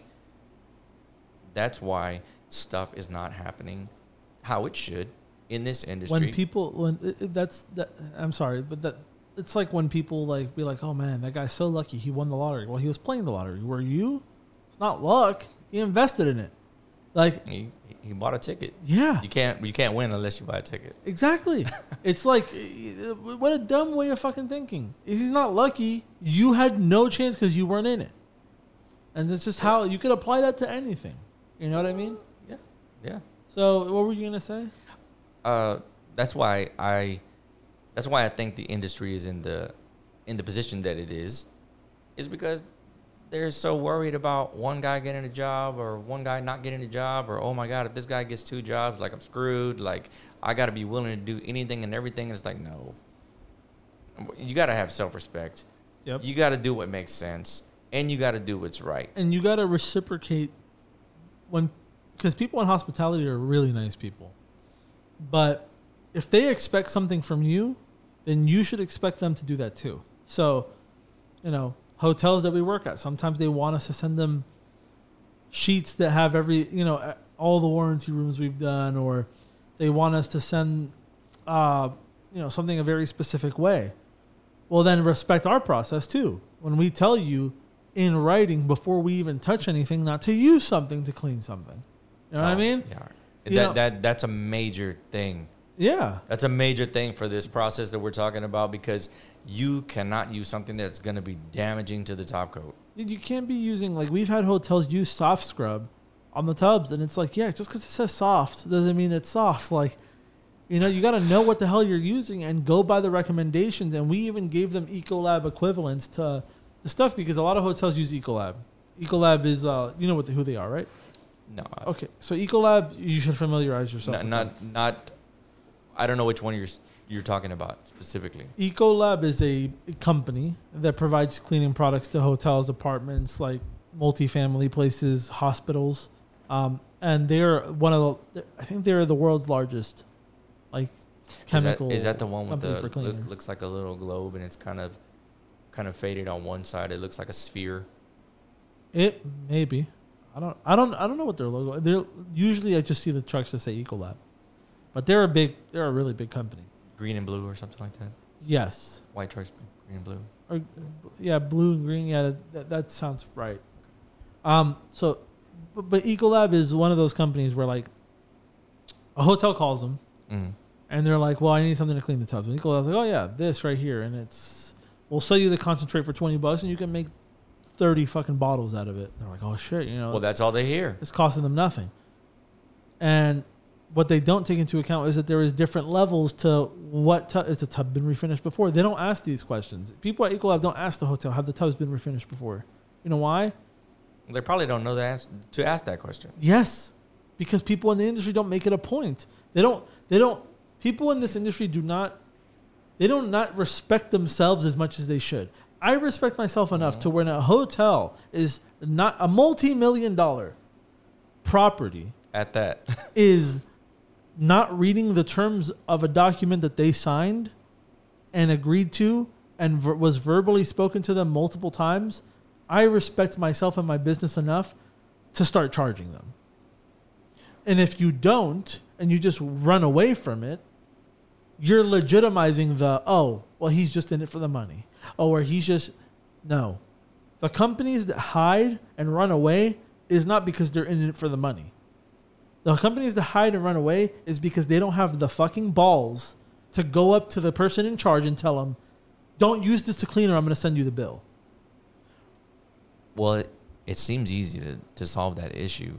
Not only do you send it in writing, whenever you show up on the property, whether you are doing a walkthrough or whether you're doing it there, tell your technicians whenever they see the cleaning person or whatever. I mean, everybody should be able to communicate and talk. Yeah, And that's what a lot of people don't want to do. They want to mm. hide behind phones or text messages yeah. or And then it like comes off like a lot of the people. A lot of people think that they're doing. They're not. They don't think that they're doing the wrong thing, or maybe they think they're doing the wrong thing. But I don't think most people are thinking of, okay, I'm just not going to go back maliciously. I think they're not going back because they don't have the. They don't have the courage to to go to somebody in a position of power and tell them, hey, this was in writing. We need to start sending you a bill if you don't change this. And by the way, everything that was done up to this point, I have to void it. And you tell them, I had a hotel in Miami. We did the, the tubs. I don't live close to Miami. I'm five hours away. I can't be going over there every weekend. We did the tubs correct. They were using a cleaner that we specifically told them not to use. Had it in writing. Don't use this. Please change it. Multiple times.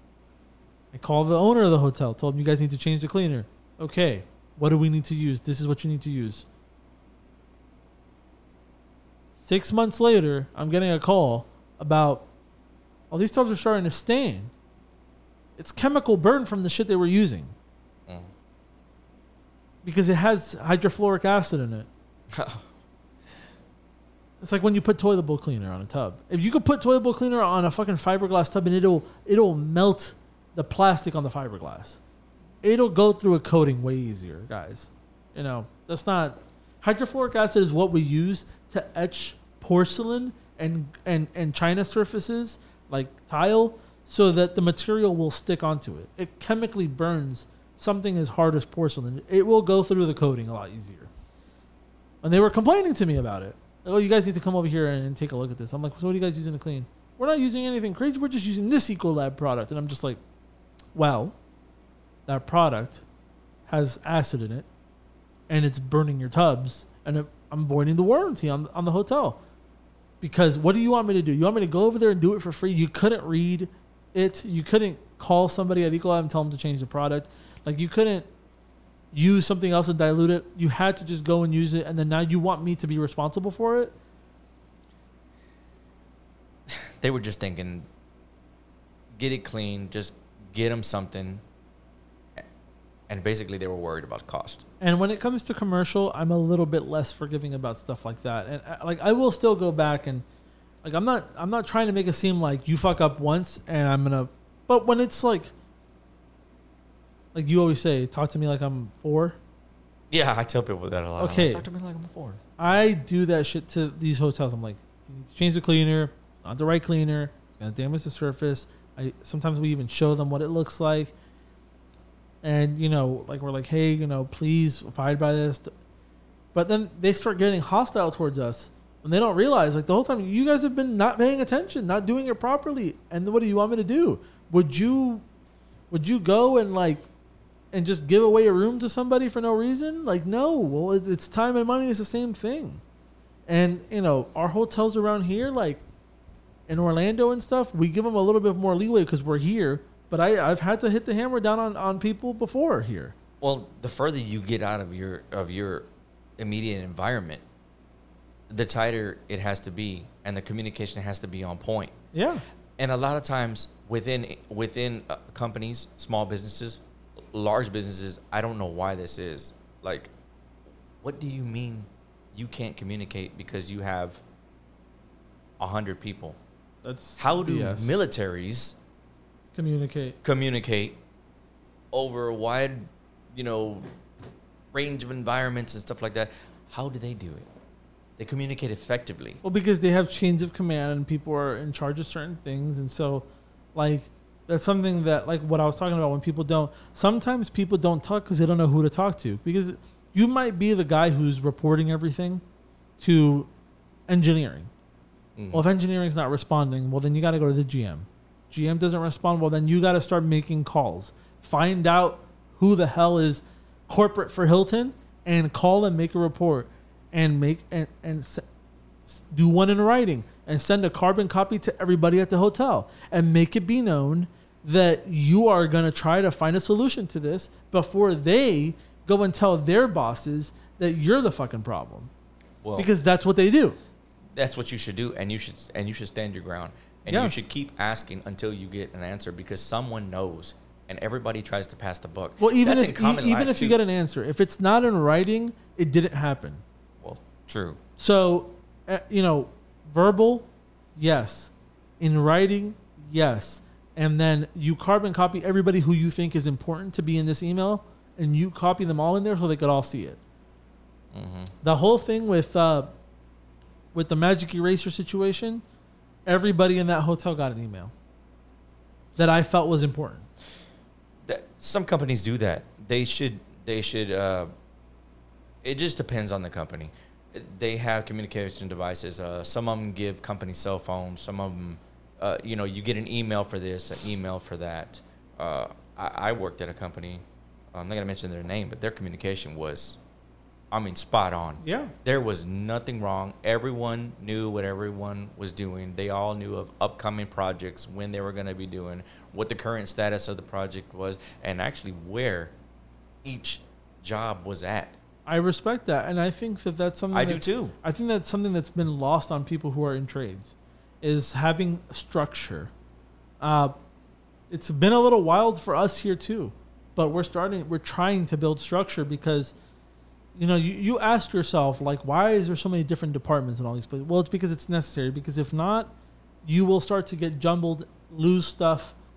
You know, you you'll do end up doing work for free because you didn't send that invoice when you thought you did. Like there's a reason there's departments, and the like the cost of not having structure, and part of the structure is you uh, like if you're not gonna if you have a five year warranty, which is industry standard, right? Pretty much, yeah. Um, if you have a five year warranty and you do not actually enforce your warranty, delete it.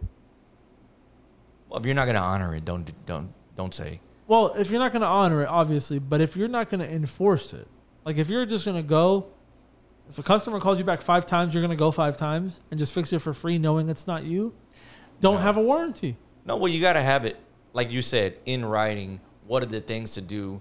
Proper care, proper maintenance, and, And I and, and, things that void it. yeah, and then and, and then you know I always tell again, like we were talking about earlier, benefit of the doubt one time for something that's out of warranty. After that, you need to enforce your warranty. Because if you don't do it, all you're doing is hurting yourself. There's a, a t- there's a point where the line between having good customer service and customer care turns into customer abuse. It's a thin line. Yeah. It's a thin line because they'll try to find some type of loophole, something that you didn't say. Yep. I mean, it gets ridiculous. Even when you were talking about sending the emails and stuff like that, some people don't even open their Um, Let me emails. give you a crazy example. This happened to me the other day. I have a customer, and uh, he calls me because we did a tub for him seven years ago, so it's out of warranty already. And he's like, "Hey, this tub is messed up and all this stuff." I'm like, "Okay, well, we'll charge you three seventy five to to get it refinished." Um, but they were using a bath mat, so they voided the warranty. It was peeling on the floor like crazy.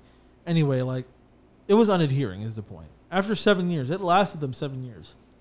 Uh, and most people, if they weren't using that, honestly, probably would have way la- like outlasted it. But it's a rental Airbnb, and it gets cleaned by a, a third party company. Long story short, I tell him this tub's gonna have to be stripped because it's just it's the floor's too bad and we're gonna have to strip it. Mhm. And he's like, "Oh no, that's crazy! Like you know, like you said it was three seventy five, and I think it's five hundred, and you got me cornered and all this shit." And I'm just like, "Hey, listen, like we're gonna go and do it for the three seventy five. We agree to it. Um, we get over to the job site, and it's twenty times worse than we thought. So like, I have the guy over there, and I'm like, "Hey, like." We might have to charge the stripping. He's like, oh, like he starts telling me to go f myself and all this shit. Really? And then yeah, and then he's like, Mhm. "Hey," uh, he's like, "No, I'm sorry," and all this stuff. Go ahead and do it. So the tech does it, comes out beautiful, and then he's like, "Oh, I just have a problem. Your technician didn't finish the job properly." And I'm like, what? "I'm like, what happened?" And he's like, "Well, he didn't refinish the soap dish," and I'm like, "The soap dish is not part of the tub refinishing service." And he's like, "Oh no, that's bullshit." I'm just like, everything that we're doing that's on the work order is in writing. You signed it. You can't expect us to go and, and just read your mind and think, hey, maybe he wants the soap dish done. And also on top of that, do it for free. And he's like, well, you guys did it seven years ago for free. And I'm just like, that's those were different times, man.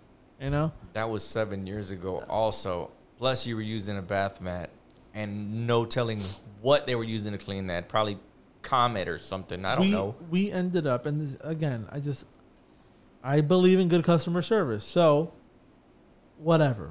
But like the you guy- said, customer service. between Customer customer abuse. abuse. And I told them, we are going to go fix it, but I don't want to hear from you again, pretty much. Like, respectfully. If there's something legitimately wrong with the tub, okay. But don't call me, don't offer me more jobs. I would rather not do business with you. Well, if he was, if he already went to the extent of, you know, Well, yeah, you th- out he went he went on full disrespect. We went out, we fixed the soap dish, he paid, everything was good. But that just goes to show, like, there's there's a line there. Like he he was withholding payment for days because we didn't do a soap dish that wasn't on the work order that he never discussed that he wanted. And how the hell am I supposed to remember that seven years ago we did a soap dish for you for free? It wasn't on the work order from the original from the original work because I looked it up. You know what probably happened? He probably was there while my tech was there seven years ago, and he was probably like, "Hey, you mind throwing in that soap dish?" And the tech was like, "Ah, "I'm already here, so I'll do it." And he probably just did it to be nice, and didn't even put it on the work order. Possibly. And y'all were in a really different position seven yeah, years we ago. were in a we're, You we're know- running the shit out of our garage. You know, so yeah, which is not unusual. A lot of people start out at their homes, you know, stuff like that. Seven years ago, seven years ago, my parents were running this shit. So that's how you know. Yeah. So, you know, like you said, different times, different leadership. If you were being nice to go seven years, how are you supposed to remember that? You're not. But see, some that was an extreme. That was an extreme example of how some customers will do you. Yeah. They'll they'll try to they'll try to get everything they can for free. But don't ever play into the name calling and I've done that and it's just it's not fun for anybody and then you know you don't want negative feedback. You're remember, you're trying to protect your image and your brand as much as possible. And the last thing you want is to call somebody a fucking idiot and then them go and like expose you on social media and all this stuff and make you look bad. Like you got to deal with people in in a way where you're you, you have a little bit of like you have to have empathy to a certain point. You know what I mean? I feel what's going on. I know you're upset. This is the solution we could offer you. And it's kind of the whole kill kindness or kill them with kindness kind of a thing. You know? I fully agree with what you're saying. I always deal with everyone like that. Yeah. I respect everyone. It doesn't matter what walk of life you're from, where you're at. We're all human. Or even what energy you're giving me. Because I know he was just upset because he thought it was part of it. And you know what? I could see a scenario where I might think like, "Hey, last time I got this and I didn't get it this time, and I'm kind of upset about it." I didn't think he had to go all out like that, but some No, he didn't. He some crossed peop- the line. Yeah, some people react differently, and also, again, he wasn't anticipating to pay that much from the beginning to help with the stripping and all that, and it, you know he wasn't anticipating it, so I get it. In general, though, as a rule of thumb, I generally will will suggest this was a special case because it was a returning customer, and you know normally when you do the tub under regular conditions, even after a decade, Mhm. you could just give it a light sand and recoat it, and it's good for another decade or so. Because once the primer and the etch bond onto the tub, You're, I mean, that's just not coming off. And this is the specific product that you continue to use till this day, correct? Yeah, yeah, Yeah, So- so, see, you know your product. yeah. So, but but because he was using the bath mat, Mm-hmm. water started getting underneath, and it made the tub unadhere.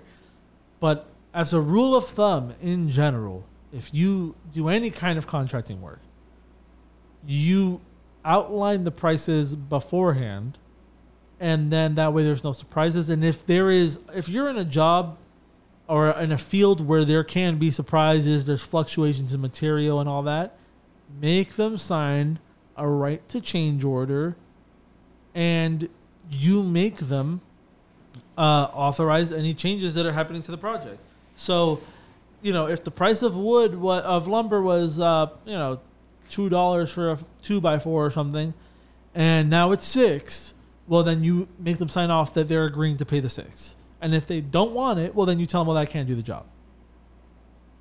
Well, if they don't sign off on it, you definitely don't want to start the job at Yeah. all. But but exactly. But if you're in the middle of it and it changed in the middle of it, tough shit. They, you got you gotta like you don't be working for free and also be as transparent as possible. You tell them we're like things change every day. We try to order as much as possible. Supply chain issues. We haven't been able to get everything. It's supposed to come on this day. Uh, but if it's more expensive, it's more expensive, and sometimes things like that happen. Even with us, sometimes I think. Well, you do like have to happen. change sometimes. You know, um, availability right now is an issue Yeah, for some things, Yeah. and some things it's not. Well, and and some things they're trying to make you believe it is an issue. some some companies who make material just keep raising prices, even though their supply chain issues have all been figured out.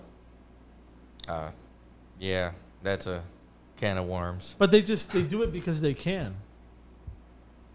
But you know, then that translates to us. Then we got to start charging more. Well, then it doesn't mean that we can't uh, find the alternatives because we can find the alternatives. Well, yeah. Well, that that goes back to what we were talking about me, you, and Jonathan. Uh, you know, when I when I mentioned to you, and I told him I would mention it to you about actually coming up with standards for these types of things. And we're not going to go too much into depth about it right now, uh, because I think that's something that's a little bit better to plan out behind closed doors and then kind of just talk about it publicly once we get it situated.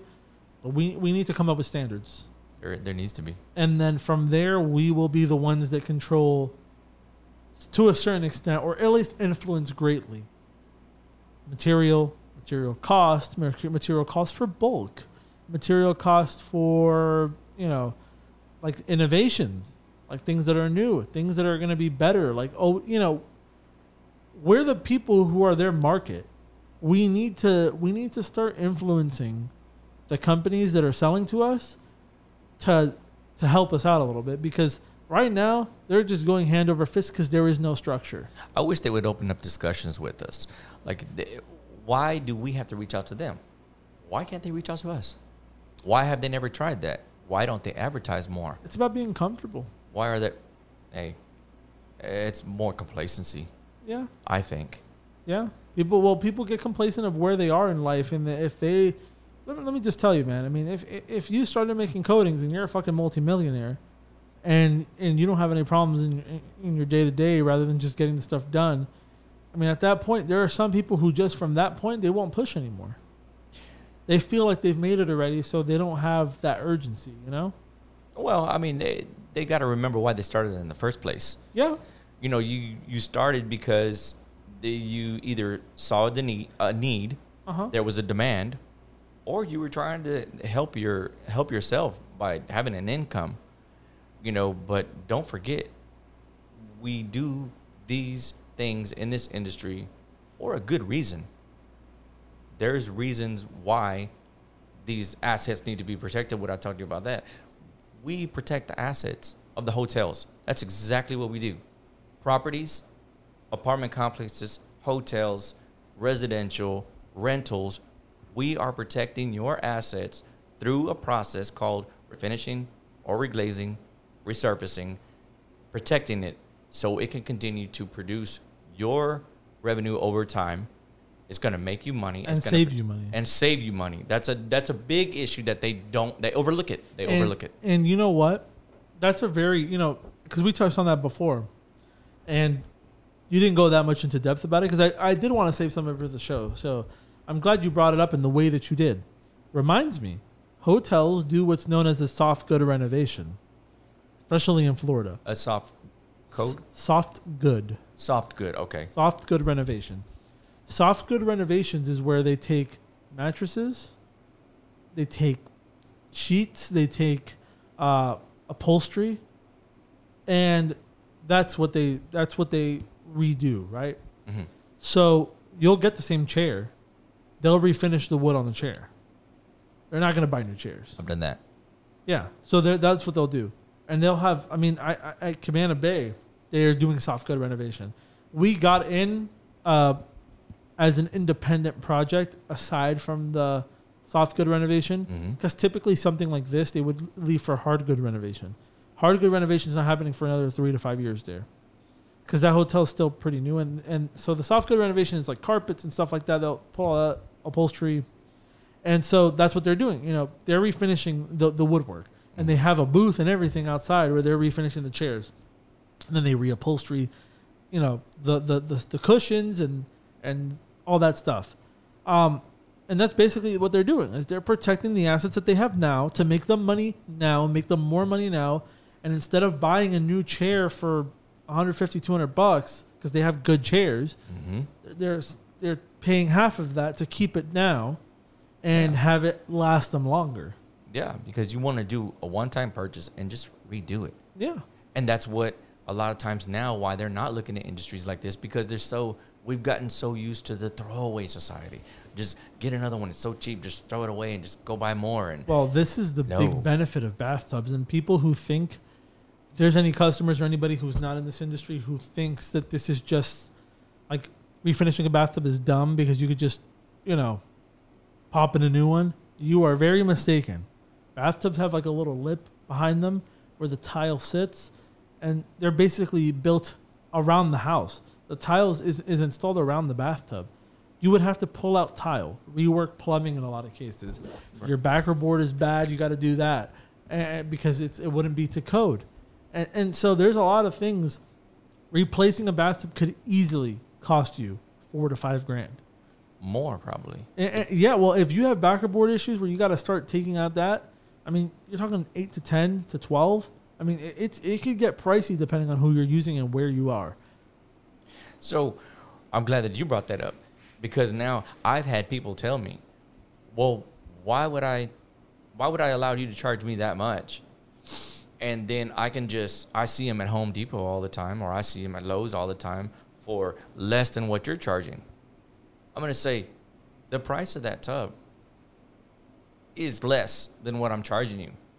But once you get into it, the demo the time that they're going to take to do that is probably going to be around a two week process. Mm-hmm. You're going to have to replace that tile if you want the same one and if you can find it, if you can find the size of the tub, because houses were built in different years. Tub standards were different, Oh yeah, you know, so you may not be able to find one that's going to fit perfectly there. Exactly, yep. You're going to have to redo the floor. You're going to have to get a plumber. You're going to have to get a tiler. You might be able to find a guy that can do all that for you, but you're going to pay thousands more than what I'm charging you for under a thousand. yep. You know, in most cases, if they want a lot of work, okay, yeah, my prices are going to be more than a thousand, but it depends on how many items they want done. Yeah, you know so that's thousands of dollars that on the surface it looks like they're only going to pay a few hundred. But it's like no you got to get that plumber. He's got to be certified depending on your area what you're you know where you're at you know your homeowners or whatever it's co- it's more costly do, Yeah. do the refinishing do the surface this industry started for that for that reason because these guys well, that's. new. I feel like that's the way you should tell them. Well, we exist for a reason. we do And absolutely the, the reason we exist is because the cost of refinishing is less than installing a new tub. And that's just Yeah. common sense. And something that I did for a while is that I had gotten a quote to uh, to tear out a tub and replace it. hmm And I would have that screenshot. And I would send it to customers when they would hit me with that. It doesn't happen as much anymore. Yeah. But when I was hit with that, I'd be like, "This is a quote I got to to to replace a bathtub, six grand." Six grand. What they tell you? And how they, many days? And they don't even they don't even reinstall the tile for you. That's just to rip your tile out, rework your plumbing, and put a new tub in there, and then you gotta go, and then you gotta spend money on putting a person in there to tile it. And guess what? What happens if your shiny new fucking tub, somebody drops a tile on it, It's done. and then you chip it? You're gonna have to call a refinisher Well, you anyway. gotta call us. you know what I've been hearing lately too about that. The price of lumber is not even thought about. They're they're they're having to replace this lumber on some of these. You know, if they decide to rip it out or Yep. change from a bathtub to a, that's the only thing we can't I can't do. Yeah. Uh, there's some guys that can do it, but I can't rip out a bathtub and then change it into a, a, a shower. yeah. I can't do that. But if you're looking for something that's gonna look great, gonna be better than what you had, definitely, and it's gonna save you a ton of money, and you're gonna have it, uh, you know, in a short amount of time. Do it. Refinishing is the answer for most people, but unfortunately, a lot of people don't have the insight, and it's part of the reason why it's it's partially the problem of the industry for not educating people enough, and that goes for people who make the coatings, that goes for people who do the actual work, and people who just post boring nonsense all day. You're doing a disservice to the general public. Because if more people knew about refinishing there'd be a lot less people financing 15 20 25000 dollar bathroom remodels. Because they're not paying for it with cash. A regular middle class family can't afford a $10000 bath remodel. You know why they're doing it? Because they don't even know we exist. No. I wonder what they would do if they found out the life cycle of a bathtub. That it was probably sitting in a scrapyard somewhere. yeah Before that, it's, you know, I don't know. That's something else, but uh, it's just it, it's it's crazy to me and like i'm trying to change it but I, i'm just one person and, and i have people like you who are like-minded who see that the, there's so much potential here but it, it's such a shame that like this industry isn't more known about because of the last people who were doing this. Like the last generation of people just didn't they just treated it like some little side hustle thing when it's like look at all the potential. I mean hotels alone. Do you think that hotels are out here ripping out tile in a thousand rooms? Hell no. No, they're not. I, I've stayed at some pretty nice uh, hotels around the country, and I look at it and I'm like, this is their finished bathtub. they you know? refinish and it's been on multiple occasions, and I have been uh, pretty much all over the place. the last time i went on a cruise i went to the port of miami and there was a holiday inn over there and they had their tubs refinished the hotel was a little shitty but hey man those tubs were good they were good and they were painted really really well Yeah. And I think it was Safe Step because they had a diamond pattern on the floor. Pretty good Is that job. is that like one of their? That's like a signature thing of theirs. Although they don't have it copyrighted, so I can do it. Yeah. well, you figured out how to do it. Yeah. Uh, they they uh, I think mine looks better. we just It- yeah. Theirs is a little lighter. It doesn't have as many diamonds. Mhm. Ours looks a little bit more gritty. Like it looks like a like a grid pattern. Yeah. And it looks a little cooler. Well, then you're good. Then you didn't you didn't exact copy there. Well, theirs is actually a, it's actually kind of cool what they do. I'm I'm a fan of the idea. It's actually their logo. It's uh, it spells out Mm. S and S. Mm-hmm. It's safe safe step, but it's also a little grid pattern. That's pretty cool. I mean, whoever thought of that put some thought into it. Like they literally made their own non-skid, and then on top of that, you gonna pull it up? yeah, let me see if I can find it. They made their own like non-skid thing. I'm gonna do it over here so I can see it. Okay. and then I'll put it over there. But they put some th- some thought into the logo. I I think it's pretty cool, and I think they give people the option if you want the smaller one, or if you want like a, a bigger one to fit like the whole thing of the tub. Yeah. But most of the ones I've seen is the is the uh, is the the one that looks like their logo. Let's see if I can find it on here.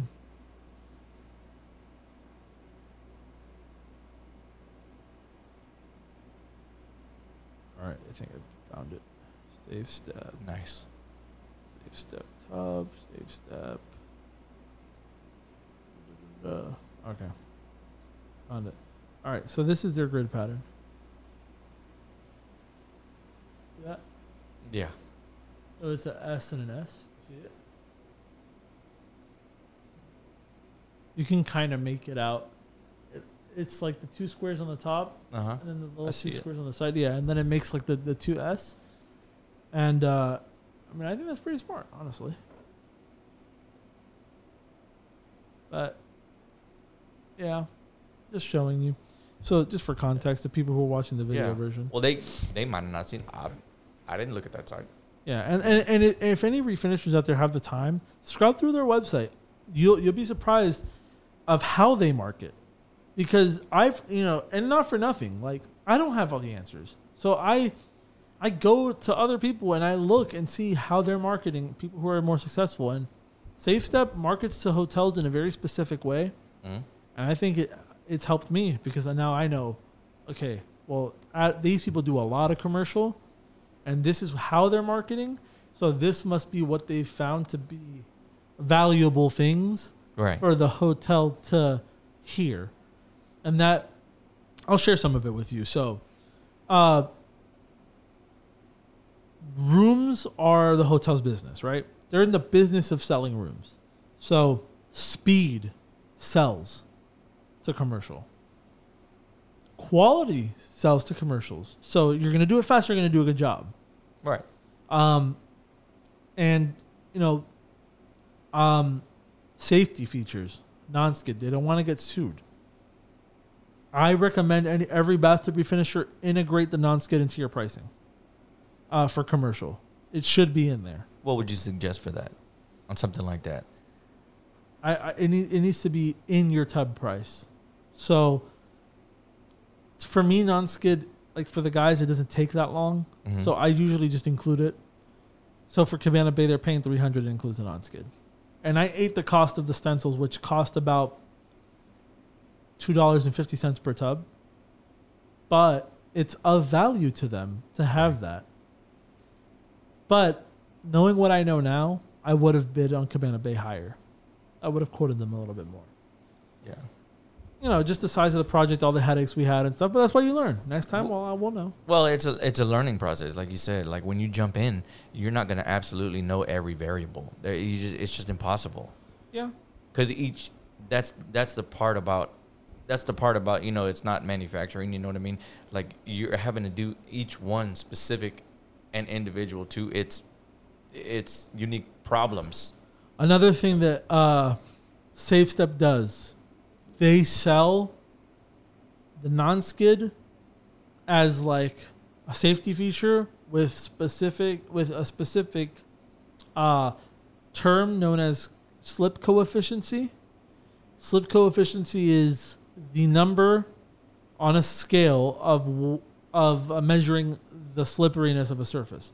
So a lot of buildings for American Disability Act compliance (ADA), they need to know what number slip coefficiency the floor is to make sure it's safe. Um, the same thing for the non-skid on the tubs. There is a standard. There is a standard for different hotels. So Hilton might be one number, Loews hotels might be one number, Holiday it might be another number. But they do have standards because they do not want to get sued for people slipping in the tubs. And if there's reasonable numbers that legally will bar them from being sued if if the tub was measured at that number. well that that that's a nice feature and it's a, it's a good thing to have because like you said not only do you want to get sued but the most important thing is you don't want you don't want someone to have an accident and get seriously injured you know on your property that's not what you intended it for Yep. So you want them to be uh, having an exciting time, a safe time as possible, and that's why we have you know wheelchair access and things like that. Uh, some of them have the handrails bars. and stuff like that. Yeah, because you want everybody to be able to enjoy it. You want to be able to accommodate everyone. You can't accommodate all kinds of things. You know, you can't have like all kinds of safety features and stuff like that. Uh, you know, safety features in their paints. Uh, I've been in some buildings that have that. It is great. If the power ever goes out, like you can find your way out. You know, but uh, they did a great thing right there. I got I got to give them props for that because I wasn't aware of that. But like I said, you know, the more you talk to people, the more I talk to you, the more I, I learn. And you you got to learn how to measure the slip coefficient. Yeah, what's so? What's the rate? What's the rating? Like paint has paint, for instance, has a scrub rate. Yeah. But when I've asked uh, manufacturers about this, oh, we've never been asked that question. Well, why not? It's the same thing because you're still cleaning it, you're doing it. But The- see, it just when I ask questions like that, It depends on a hotel. They will give you a number. Generally, it's it's in context to something that's happened in the past, and then the judge ordered them their slip coefficient needs to be this much based on ADA compliance. So it just depends. I wonder if they implemented that After the uh, problem happened or they thought about it before. probably after uh, for for the non-skid on the tubs. For floors, I think it's a 0.03 coefficient. Even regular polished floors have that technically. Like uh, a lot, you know, a lot of floor guys they Mhm. know like specifics because they have to abide by ADA compliance, Mm. especially in Florida where sometimes it's raining. If there, if it's outdoors, you'll feel like a little texture on the floor. It's additives that they put on the floor to make it. It's not just the bare cement. Sometimes it's literally that they put a non-skid on there. Uh, shark grip is actually created for cement floors. We that's what we use for anti-skid. Yeah. Um, I remember you, you saying that you used the shark grip. Yeah, shark grip is really good. Uh, for Cabana Bay specifically, I think it was 0.60. Um, but we demolished that. We get 1.1, 1.5. Sometimes we get twos.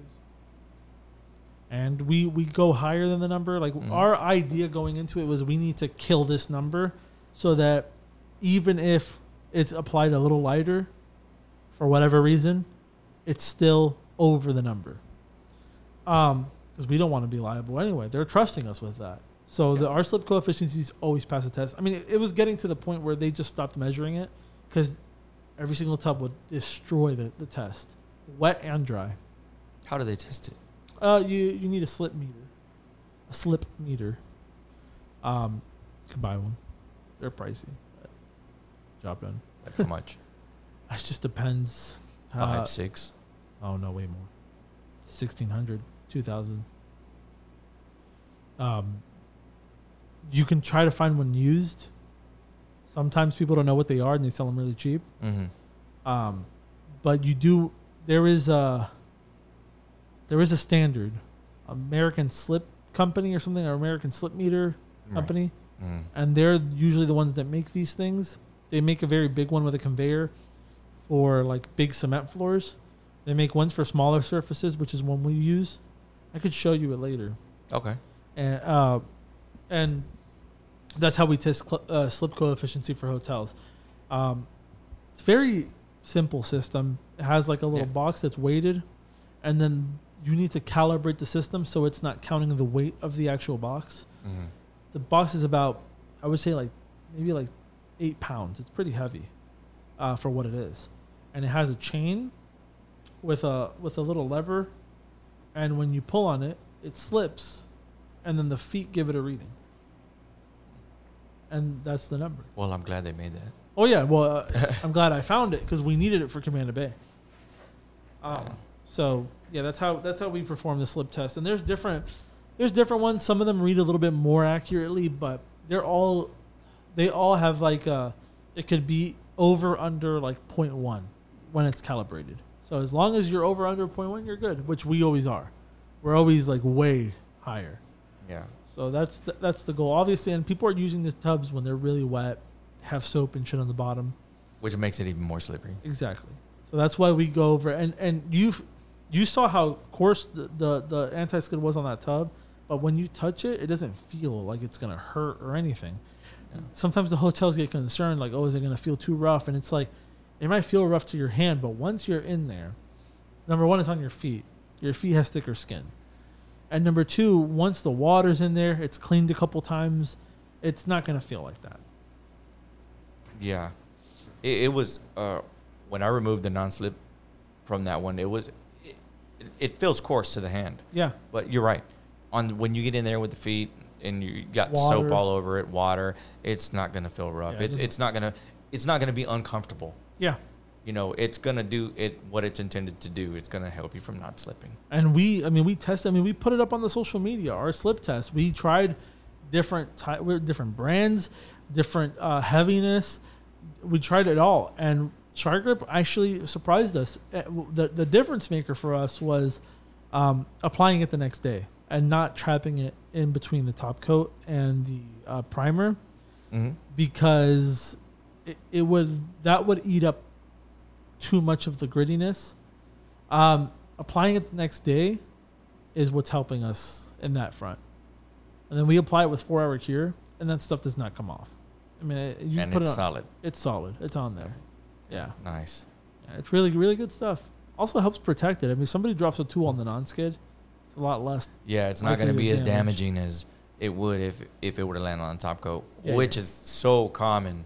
Yeah. Uh, you know, maintenance guys going in there, and I, well, I told you about that one instance where the guy, you know, dropped tools and Well, what, stepped in there. at when was- Cabana Bay when they're reinstalling drains and overflows, you know, they're in there with tools.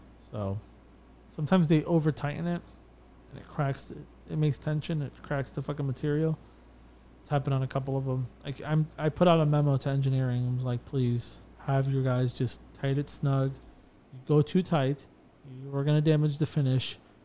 And again, I'm not gonna be able Mhm. to warranty this forever. Well, yeah, because you got you got to cover it, man. Because Yeah. there's so many things that can happen, especially when you got uh, multiple Well, contractors. they use there. power tools. That's the problem. Should, they should be hand tightening the, the overflow cap. Oh, they're using power tools. Yeah, they're using a, a powered screwdriver to screw in the overflow caps. I guess they think that it's not going to crack it. They go they go too tight sometimes. Sometimes they they're okay, but you know they can create too much tension if they're over tightening the. Well, it depends on what you're doing, because all, all, all the, you know, it's not, they're not all the same. Some of them have a lot of torque. You Yeah. Know? If they if you got some real tools, Yeah, though, well then that that'll mess it all up. you know, if you got some snap-on that's going to keep on going, uh, no, there's a reason why those tools cost so much. Yeah. Um, so, is there any other questions you have as far as business side, commercial stuff, anything that you want to know? I'm. You're here in front of me. Ask Yeah. whatever you like. Yeah, I'm here in front of you. uh, we've we've covered we've covered quite a bit in this one. We have. Uh, I mean, we could go on and on. You know, this this could be a never-ending podcast. You know, but uh, what what what are we at right now? We're at two hours and one minute. Two hours and one minute. I don't want to make it too long where somebody's like, ah, they're just All right. So what we'll do on. is like what we said yesterday. We'll cut it, and then we'll start and we'll make it a two part. So we'll make this part one, and then we'll do it. We'll we'll start right up again. Kind of talk in between and come up with what we're going to talk about for the next set. all right. Just continue it on. Yeah, Yeah. it. So for now, that is this episode, guys. Uh, thank you for coming, and uh, we'll see you guys in the next one where we continue this. And Part uh, two coming soon. Yeah. Alrighty. Give me one second. You just listened to the official Bathtub Refinishing Podcast, powered by Bathtub Guys Refinishing. We hope you enjoyed this episode. Feel free to ask any questions or suggest topics for the next episode by following at Bathtub Guys on Twitter, Facebook, or Instagram. And thanks for listening.